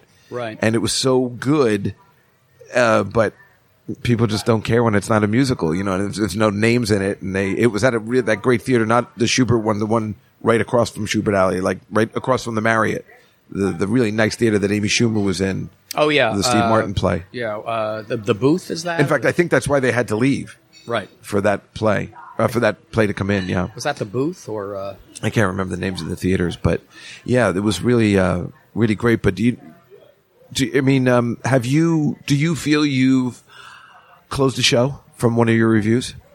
No, I never closed a show, but what I could do, because I write more of a column. It's an opinion column, but it's, you know, it's always full of backstage gossip and stuff. What I could do back in the day when this was my full time job, um, I could brand a show very early on. I could basically say, this show's a flop and it's got a lot of trouble. Here's all the backstage problems. And I did that early on, even before it opened. So I could kind of plant in the minds of I mean, that is how you make a name for yourself. Absolutely. Unfortunately, yeah. But is it exciting when you make a good review and you see your Yeah. name like Uh, on yeah. the well the you other know, thing the too, I- marquee I, you know, I could- sometimes? I, would often often be the first person to say something's great i mean i was Sure, right, of course. i was the first new york writer to see the lion king out of town when no one had any expectations for the lion king because it was disney and they did beauty and the beast and everyone hated that right. excuse me, and it was Julie Taymor, who was a genius but weird, and you couldn't put the two together, so it looked like it could be a train wreck. And I went out of town to see it, expecting it to be a train wreck. And you know, you see the first number in the Circle of Life, and you know, my God, it's the most exciting thing I've ever seen in the live theater. Wow. Man, I saw. I was one of the first people ever to see the Circle of Life Wow. and it was it was just I- you never I, I remember writing it was at the Daily News then I, s- I I just I don't have the words to describe what I have seen I don't have the language the vocabulary to describe what Julie Taymor has done Wow. because I'd never seen those kind of you know now you can say oh they're Indonesian shadow puppets and Bali pu- I mean what do we know from Bali and Right. Indonesian puppetry none of us knew any of that kind of stuff you know but Julie did but we didn't Why? Has she done anything else? Like, I mean, so- I mean, I know, Spider-Man. well, I know the Spider-Man thing. I'm just like, you think it's just like a that was it, or no she's she's done very fine operas I know people like to they want to use her, not just Well, you- because of that, because she's interesting. Yeah. but No, she's done great operas, you know, but she she works in the artsy world. Yeah. you know, uh, you know her um, uh, magic flute at uh, the uh, the Metropolitan Opera is beautiful. I'm, Yeah, Uh, I you never don't go strike to me the as an opera. opera. You Yeah, don't no. strike me as an opera. I guy. go to the ballet. I don't go to the opera. like the ballet. My mother makes me go on Super Bowl Sunday every year, and I keep telling her, I'm like, I can't go today. It's the one day I can't go. I'm never going to get married if you keep taking me to su- ballet on Super Bowl Sunday. ballet's great though. I love the I love the Balanchine and the Robin stuff. Well, yeah, um, we did too. We once we saw. Did you see an American in Paris? The yeah, musical. I didn't care for it that much. Oh, I, I liked it, and um, so my mother and I went, and we uh, the guy who was in it, the lead guy, was in the ballet we had seen, Right. Like uh, you know, a year before. or Yeah, yeah, something. yeah, I forgot, And yeah. so we liked him, and uh, I saw it in Paris actually. you saw I saw An American in Paris. It started in Paris. the p- Broadway play. Yeah, it started in Paris. Oh, is that right? Yeah. And you saw it there. I saw it there. Yeah, yeah. I Was it with the same cast? yeah, They same brought him cast. over. Yeah, they did a they did uh, their their out of town tryout was in Paris. I thought it was okay because I like, you know, I mean, I, I like to give things a chance. Um, I don't want to hate everything, but I do. Like, d- did you like Finding Neverland? Because I hated that. no. I hated it. My niece still gets mad at me. She's like, I thought it was good. I'm like, you don't know anything. this is a horrible play. Yeah, no, it was not- horrible. Wasn't. That makes me so happy. And it was produced by Harvey Weinstein. Oh, good. Then we sh- are supposed to hate it. Well, good. I'll let her know that then too. But I uh, taped something yesterday. Do you remember the movie Author Author? Yes. Yeah, with Al Yeah, with Al Pacino. Pacino. Yeah, and it's, yeah. It was written by uh, Or Er, Israel Horowitz? Israel Horowitz, yeah. It's, uh, there's a scene set in Joe Allen's, the actual restaurant, Joe Allen. Y- yeah. Wait, which scene? And I usually know the movie because I know there's one at the plaza. I know there's one There's a at a scene- I Chinese can't remember restaurant, the- and I then of haven't course seen- they're at Sardi's at one point. But they're, which they're is- Joe Allen's at one point. and which is why I uh, taped this one because this is the way it used to be when you did a show and you would wait. I, I don't know if you remember this scene where they um, just get the get the reviews. I taped it off the TV. Klein was enthralled. Goddamn Klein was goddamn enthralled. Were they talking about Stu, Stuart Klein? Stuart Klein. Yeah, Stuart right. Klein is on TV. Ivan, we got Klein. Enthralled. Up, up, up, and right where you dock the boat, they have a sailing class. Klein was enthralled. Klein That's was Alan King. enthralled. Klein was enthralled. Enthralled? He loved it. That means we got a clean sweep of the TV. I know we got a rave in the news. The Post hated it, but if we get the New York Times, we're in. If we don't get the times, we don't run. Let me tell you something, sweetheart. In this town, if you don't get a rave review from the New York Times, you close, period. I don't care if Klein was enthralled, enraptured, and reached orgasm. Without the New York Times, we're dead. How bad could the times be? They heard the audience screaming, is my yelling, favorite line author, coming author. It can be a disaster. Opening night of Mackerel Skies, the audience yelled, author, authher. What's Mackerel Skies? Exactly. I mean, that's everybody's always right. Exactly. I That's- mean, I must use that all the time. Of course, no one knows what it's from. You know, the opening night of Mackerel Skies, the audience yelled up. People are like, what are you talking Exactly. about? No, those were those were the days. I mean, Those I were tried, the days. I tried to evoke those days in my book Razzle Dazzle, and I think Yes, you did, I- and that's why it was so interesting Yeah, too. And, 'cause you I- know, waiting for the reviews to come out in the paper. I, I know in the paper, yeah. Because mean, you're not even. This is modern with the TV. I know, I know, I know. But I have a really good scene of when Michael Bennett is waiting for the reviews for Dreamgirls, and his relationship is a little strained with uh, Bernie Jacobs, who was running the Schuberts then, who produced Dreamgirls. But they had a very intense father and son relationship, and um, they get a rave review from Frank Rich, one of Frank Rich's best written reviews. You know, when theater history is being made, you can feel it.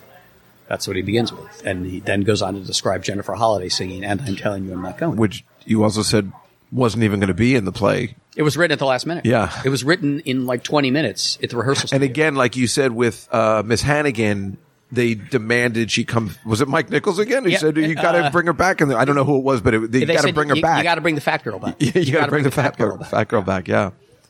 they said, you know, because the second act just had a hole in it, and Right. it was one of Michael's friends who said, he said, you know, the audience wants to see the fat girl. Again. you got to bring her back. Yeah. got to bring her back. So, anyway, and you know, Bennett is high on drugs and probably drunk and all this. Yeah. And Bernie, he calls Bernie in the morning, and he's very worried about Dreamgirls because he'd had a flop with um, the the with Ballroom Right. which was right after, chorus line. and that was a flop. So he was, am I going to be a one hit wonder kind of guy? And uh, he says to Bernie Jacobs, he says, you know, do we do we have a hit? Do we have a hit? And Bernie says, Michael, we have Frank, Rich He says we have Frank, we have a hit. And Michael said, "D- I need to know, do we have a hit? And he says, Michael, we have a very big hit. And then Bennett says, "Good, I'm glad," and then hangs up. yeah. How about that? and that was all Frank. Ri- I mean, yeah, yeah, in the, in the New York Times. That was uh, that was the thing.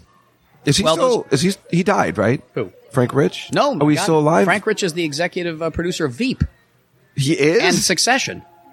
well, that seems like a conflict of interest somehow. He's I not a don't critic know. anymore. He left. Right, right. He's not a critic anymore. But I, Yeah, he left a long time ago. His last review for the Times was the was Perestroika, the second part of Angels in America. oh, that's early on in the nineties. Yeah, he left. Oh, I didn't know he was He gone left. that long. No, he- yeah. Where have you been? I don't know. I don't In the know. basement at some comedy club. probably. Perestroika was that? Was the guy who just died? Who was? Who, Ron Ron Liebman, who played Roy Cohen, the Right, he original. was, and he just died. He right? was the original yeah. Roy Cohen. Yeah. Yeah, I, kn- I was very upset. I never got to see that on Broadway. I saw the HBO with Mike Nichols. Overrated. Oh, really? Yeah, I Because thought- I like the movie a lot. I the thought- HBO one. I saw the original production. I thought Millennium Approaches was good. Perestroika is not good at all. Perestroika was very pretentious. Oh, You know, you had like the Mormon on an iceberg in Ar- Antarctica reciting poetry, and it, was just, it wasn't good. Millennium Approaches, the political stuff could be because I'm a Republican, and, you know, Reagan was such an easy target back in those days. Seemed a little obvious to me. But the power of the play for me was in its domestic drama between um, I can't remember the characters' names now, I can't remember the names. but either. the two the two guy, gay guys who are living together, one has AIDS and the other doesn't. Right. And the one j- played by Joe Mantello who doesn't have AIDS, it's like you know, I love you, but I am too young to take care of somebody. Yeah, who's he- I dying. can't do this, right. I can't do this. I can't be in this relationship. I can't do this. And I thought that was a very honest yeah, I like that part portrayal too. of what it must have been like for a lot of gay people, you know, who are losing their partners, but they're in their 30s and like I, you know, I can deal with my parents when the time comes, but I'm in the prime of my life. I can't deal with somebody who's dying. Yeah. And I thought that was an that was a very honest thing. The political stuff and Ethel Rosenberg and all that. Yeah, you know, that was kind of- weird. You know, Ethel Ro- I, I, I, news news news to you, Tony Kushner. Ethel Rosenberg was guilty. Hello, They- you know, we got the we got the files from the Soviet Union That when was they a strange. when they released the Ethel and Julius Rosenberg were guilty. Right. They really were I spies. don't think there was any. To, don't well, back- we all agree that they no, were no, no. But guilty? Uh-huh. back then, no, back then they were innocent. No, it was oh, they were ramrodded by the evil American government. Uh-huh. They weren't spies, you know. And then the Soviet archives were released, and yeah, sure enough, there were Ethel and Julius Yeah. spies spying on the. I mean, maybe not spying uh, on purpose. It just worked out that They were spies. There's no question. So, trying uh, to by the way, play so was somebody. Alger Hiss. There's another one. Who? Alger Hiss. You know, Alger Hiss, Whitaker Chambers. No, I don't know that at all. Oh well, Alger, fame, famous uh, American history here. Uh, Whitaker Chambers, who was this brilliant, troubled guy. Whitaker Chambers fingered Alger Hiss as a spy for the Soviet Union. Alger Hiss was in the State Department. So this is just all this stuff from the McCarthyism again. They were just doing it all again back well, in that, the it was Cold happening. War. Well, this is like 48, 49, so it's just before McCarthy. oh, so it's around that. But time the when person- everybody was doing that. But the person who's leading the investigation into Alger Hiss is a young congressman from California by the name of Richard Nixon. Ah. and Alger Hiss, of course, denied that he was guilty. They found him guilty at the end. But he didn't. he- I met Alger Hiss. you meet I know. everybody. came to teach a class at. Col- My, my professor at Columbia knew him, and he came to talk to us. That's and he was amazing. he was maintaining. Now this is in the '80s. We didn't know everything yet. He's maintaining his innocence to this day. And That's he's now great. Oh. he's long dead, Alger Hiss. I have his autograph. and, and but he said I was innocent and ramrodded by Nixon and all this kind of stuff, and it was the witch hunts and McCarthyism and the nonsense, the craziness. Everybody thought Alger Hiss was was uh, was not a spy and was framed. Soviet archives come out. Yep, there's old Alger Hiss, spy for the Soviet I Union. would have thought he was just by just on that stupid name alone. It's well, ridiculous. the interesting thing about Hiss and Nixon was The guy's name is Hiss. Yeah, Alger People Hiss. go Hiss. Exactly. I mean, it's like you know, what are you expecting is going to happen? but uh, there's a there's a great moment in the hearings. I think you can find it on YouTube. There's a very good documentary called "The Trials of Alger Hiss." It's a good movie, but it's wrong because it basically makes the case Hiss is innocent, and we later find out that he was a spy. Oh. So there you go. So Nixon is asking him this question, pressing him, and Hiss goes, "Mr. Nixon, my law school was Harvard. What was yours?" And Nixon had gone to like Whittier in California. Yeah, right, right. And Nixon went back with his staff. Said, I'm going to nail that fucking bastard. oh yeah, and he did. He was good at that. Real good at Oh yeah. seeking vengeance. Yeah, I'm going to nail, and he did. And then there was the famous pumpkin patch. Yeah, the ro- pumpkin. the microphone. I was I was going rolls. to say the pumpkin papers, but it was pumpkin pumpkin, patch. patch, Where right? they hid the microphone Yeah, and the there- pumpkin. there's a famous picture Yeah. of them taking out the microphone, Microphone, of the yeah. pumpkin patch. Yeah, And you know, and everybody made fun of this, and they said, "Oh, this is crazy right wing nonsense." And they're going after this great man, Alger Hiss, in the State Department. Yeah. He's innocent, maintained his innocence right up until he died, and then boom, Soviet Union collapses. They release the archives. There's Ethel, there's Julius, and there's Alger. All three of them were spies. Yeah, what are you gonna do? Anything else? I, I may have to start. Oh yeah, no, no. I was saying I, I What gotta time- what wrap time up. is it? It's two. Yeah, I better. Yeah, I know. I I just want to tell you, this has been so great. Oh, thank I you. really appreciate you coming down, and I just Are you- people going to listen for a two-hour podcast, or do you? I, edit, I- edit it? no, you just let it. go I just let it go. I, do, I usually do an hour and a half while- anyway, but this was so interesting. We just let it go, and it's just easy. And it was I felt it was flowing, except for my one part where I got confused, you know. But uh, people, my my listeners expect that from me. I'm not very bright. So do your parents. exactly. But no, it was so great because uh, you know, I mean, you, we seem to like the same stuff, and uh, again, you don't meet many straight guys that like the that understand the theater and James Bond And the opera. same, and uh, yeah, And Alger Hiss. You don't need a lot of straight the guys. only thing who you are in don't know Alger is about Hiss. football, so that's the uh, you, you know your I one know flaw. it's the uh, the 49ers. you do know that the Super Bowl is Sunday, right? I Although have- this is coming out after that. I have so, been told. yeah. I have been told. But uh, I got to thank you so much, Michael Yeah, did you Riedel. want- Did you pay royalties for the song? No, I don't give a shit. No. Uh, like I said, if No if- credit, no if somebody- royalties. As Mel Brooks he said. turns it around. You brought it back. That's awesome. Michael Riedel with Len, the great Len Berman, who's very nice. Oh, I, I that's- got to meet him a couple times Yeah, at NBC. Len's a mensch. and uh, he's Not very bright, but he's a. Kidding. That's the way it seems, though. Len Berman, Michael Riedel in the morning on 710 WOR, New York City, weekday 6 to 10. But you can hear it on iHeartRadio. Anytime. Everywhere. They've had this It's thing called amazing. the app. Really Y- yeah. incredible. but you know, I miss the old I miss the old the old transistor radio. I do too. I do too. But I do enjoy the Alexa. It's very easy to just pick up anything at this point. But I, I, I love radio going back as a kid because when I was a kid in the 70s, I would listen every Sat- Sunday night. I think it was Sunday night, too. King Bigfoot Flower Hour. No, no, no. The, the door would creak open. Come in. Welcome. This is E.G. Marshall and the CBS Radio Mystery Theater. I don't remember that. Oh, it's great. You can find them on YouTube. Ah. I know. Well, you know, Harry Harrison died. Yeah, I know Right, uh, today, you yeah, guys were yeah. talking about Yeah, it yeah, on I the love show Harry today, Harrison. but um, yeah, me too. And I was listening to some of the old jingles. You know, Harry Harrison. And then I say to myself, "Oh my God, are we that old?" Because it sounds like our parents would listen to that kind of stuff. well, uh, you know, we but- are old, but our parents were listening to us, but that's why we heard it. Yeah, I, Because right. they- Exactly. It was on the car but radio. It's one of those with those jingles with those people. It sounds Yeah, I like know. something from the '40s. I know, And but this it- was the '70s. This was the 70s. Yeah. Yeah, hangover from But that's why, and that's why I do that voice at the beginning. It's probably because I grew up on Harry. Hud- Oh, I just want to talk like this all the time. All the time. But you have to have Yeah. the echo. the Yeah, I echo. know, I don't have- Oh, the echo. I can figure- I think I actually- I WNBC. think I have that on the machine. Ah, there you go. go. Uh, WNBC. yeah, because you used to work with Imus, so that. Uh, Absolutely. W- Oh, I- there- there's a whole nother. I can Right, tell you right. a whole. That's the part two of the podcast. I'm a Howard Imus. person, so Ah, well, I don't care for. yeah. There are two. There are only two people in life: Howard people or Imus people. Yeah. I was an Yeah, Imus but guy. I know you were, so I didn't want to bring anything up. anyway, Michael Riedel, thank you so much Pleasure. for coming Fun. today. And uh, I love your column, and that's every Friday in the New York Post, right? It is indeed. Yeah, and it's terrific. And, uh, you know, we got to hang out some more. 'cause- When my book comes out, Singular Sensation: The Triumph of Broadway. My Yeah. first book was First Razzle, Razzle Dazzle. Was Razzle Dazzle the battle for Broadway? Yeah. How Broadway's like trying to hold together. and how it begins is uh, getting the theaters and everything, which is fascinating. Like, how did 43rd and 44th and 45th Street become that? And that's all in the book. And, and the it's really sequel good. is uh, Singular Sensation: The Triumph on Broadway, and it's about Broadway in the '90s when Andrew Lloyd Webber's era ends, Right. and a new era begins where the Americans are back, and you get Rent, Chicago, Lion King. I Right. go up to the producers, and I end on September 11th. Oh. And that night, that Tuesday night, Giuliani called the Broadway producers and said, I want Broadway up and running by Thursday. Wow. I want to show the world New York is back in business. And the best way I can do that is have the marquees of Broadway lit on Thursday night. And I got it done. That's great. Michael Riedel, everybody. We'll see you next time on the podcast. Good night.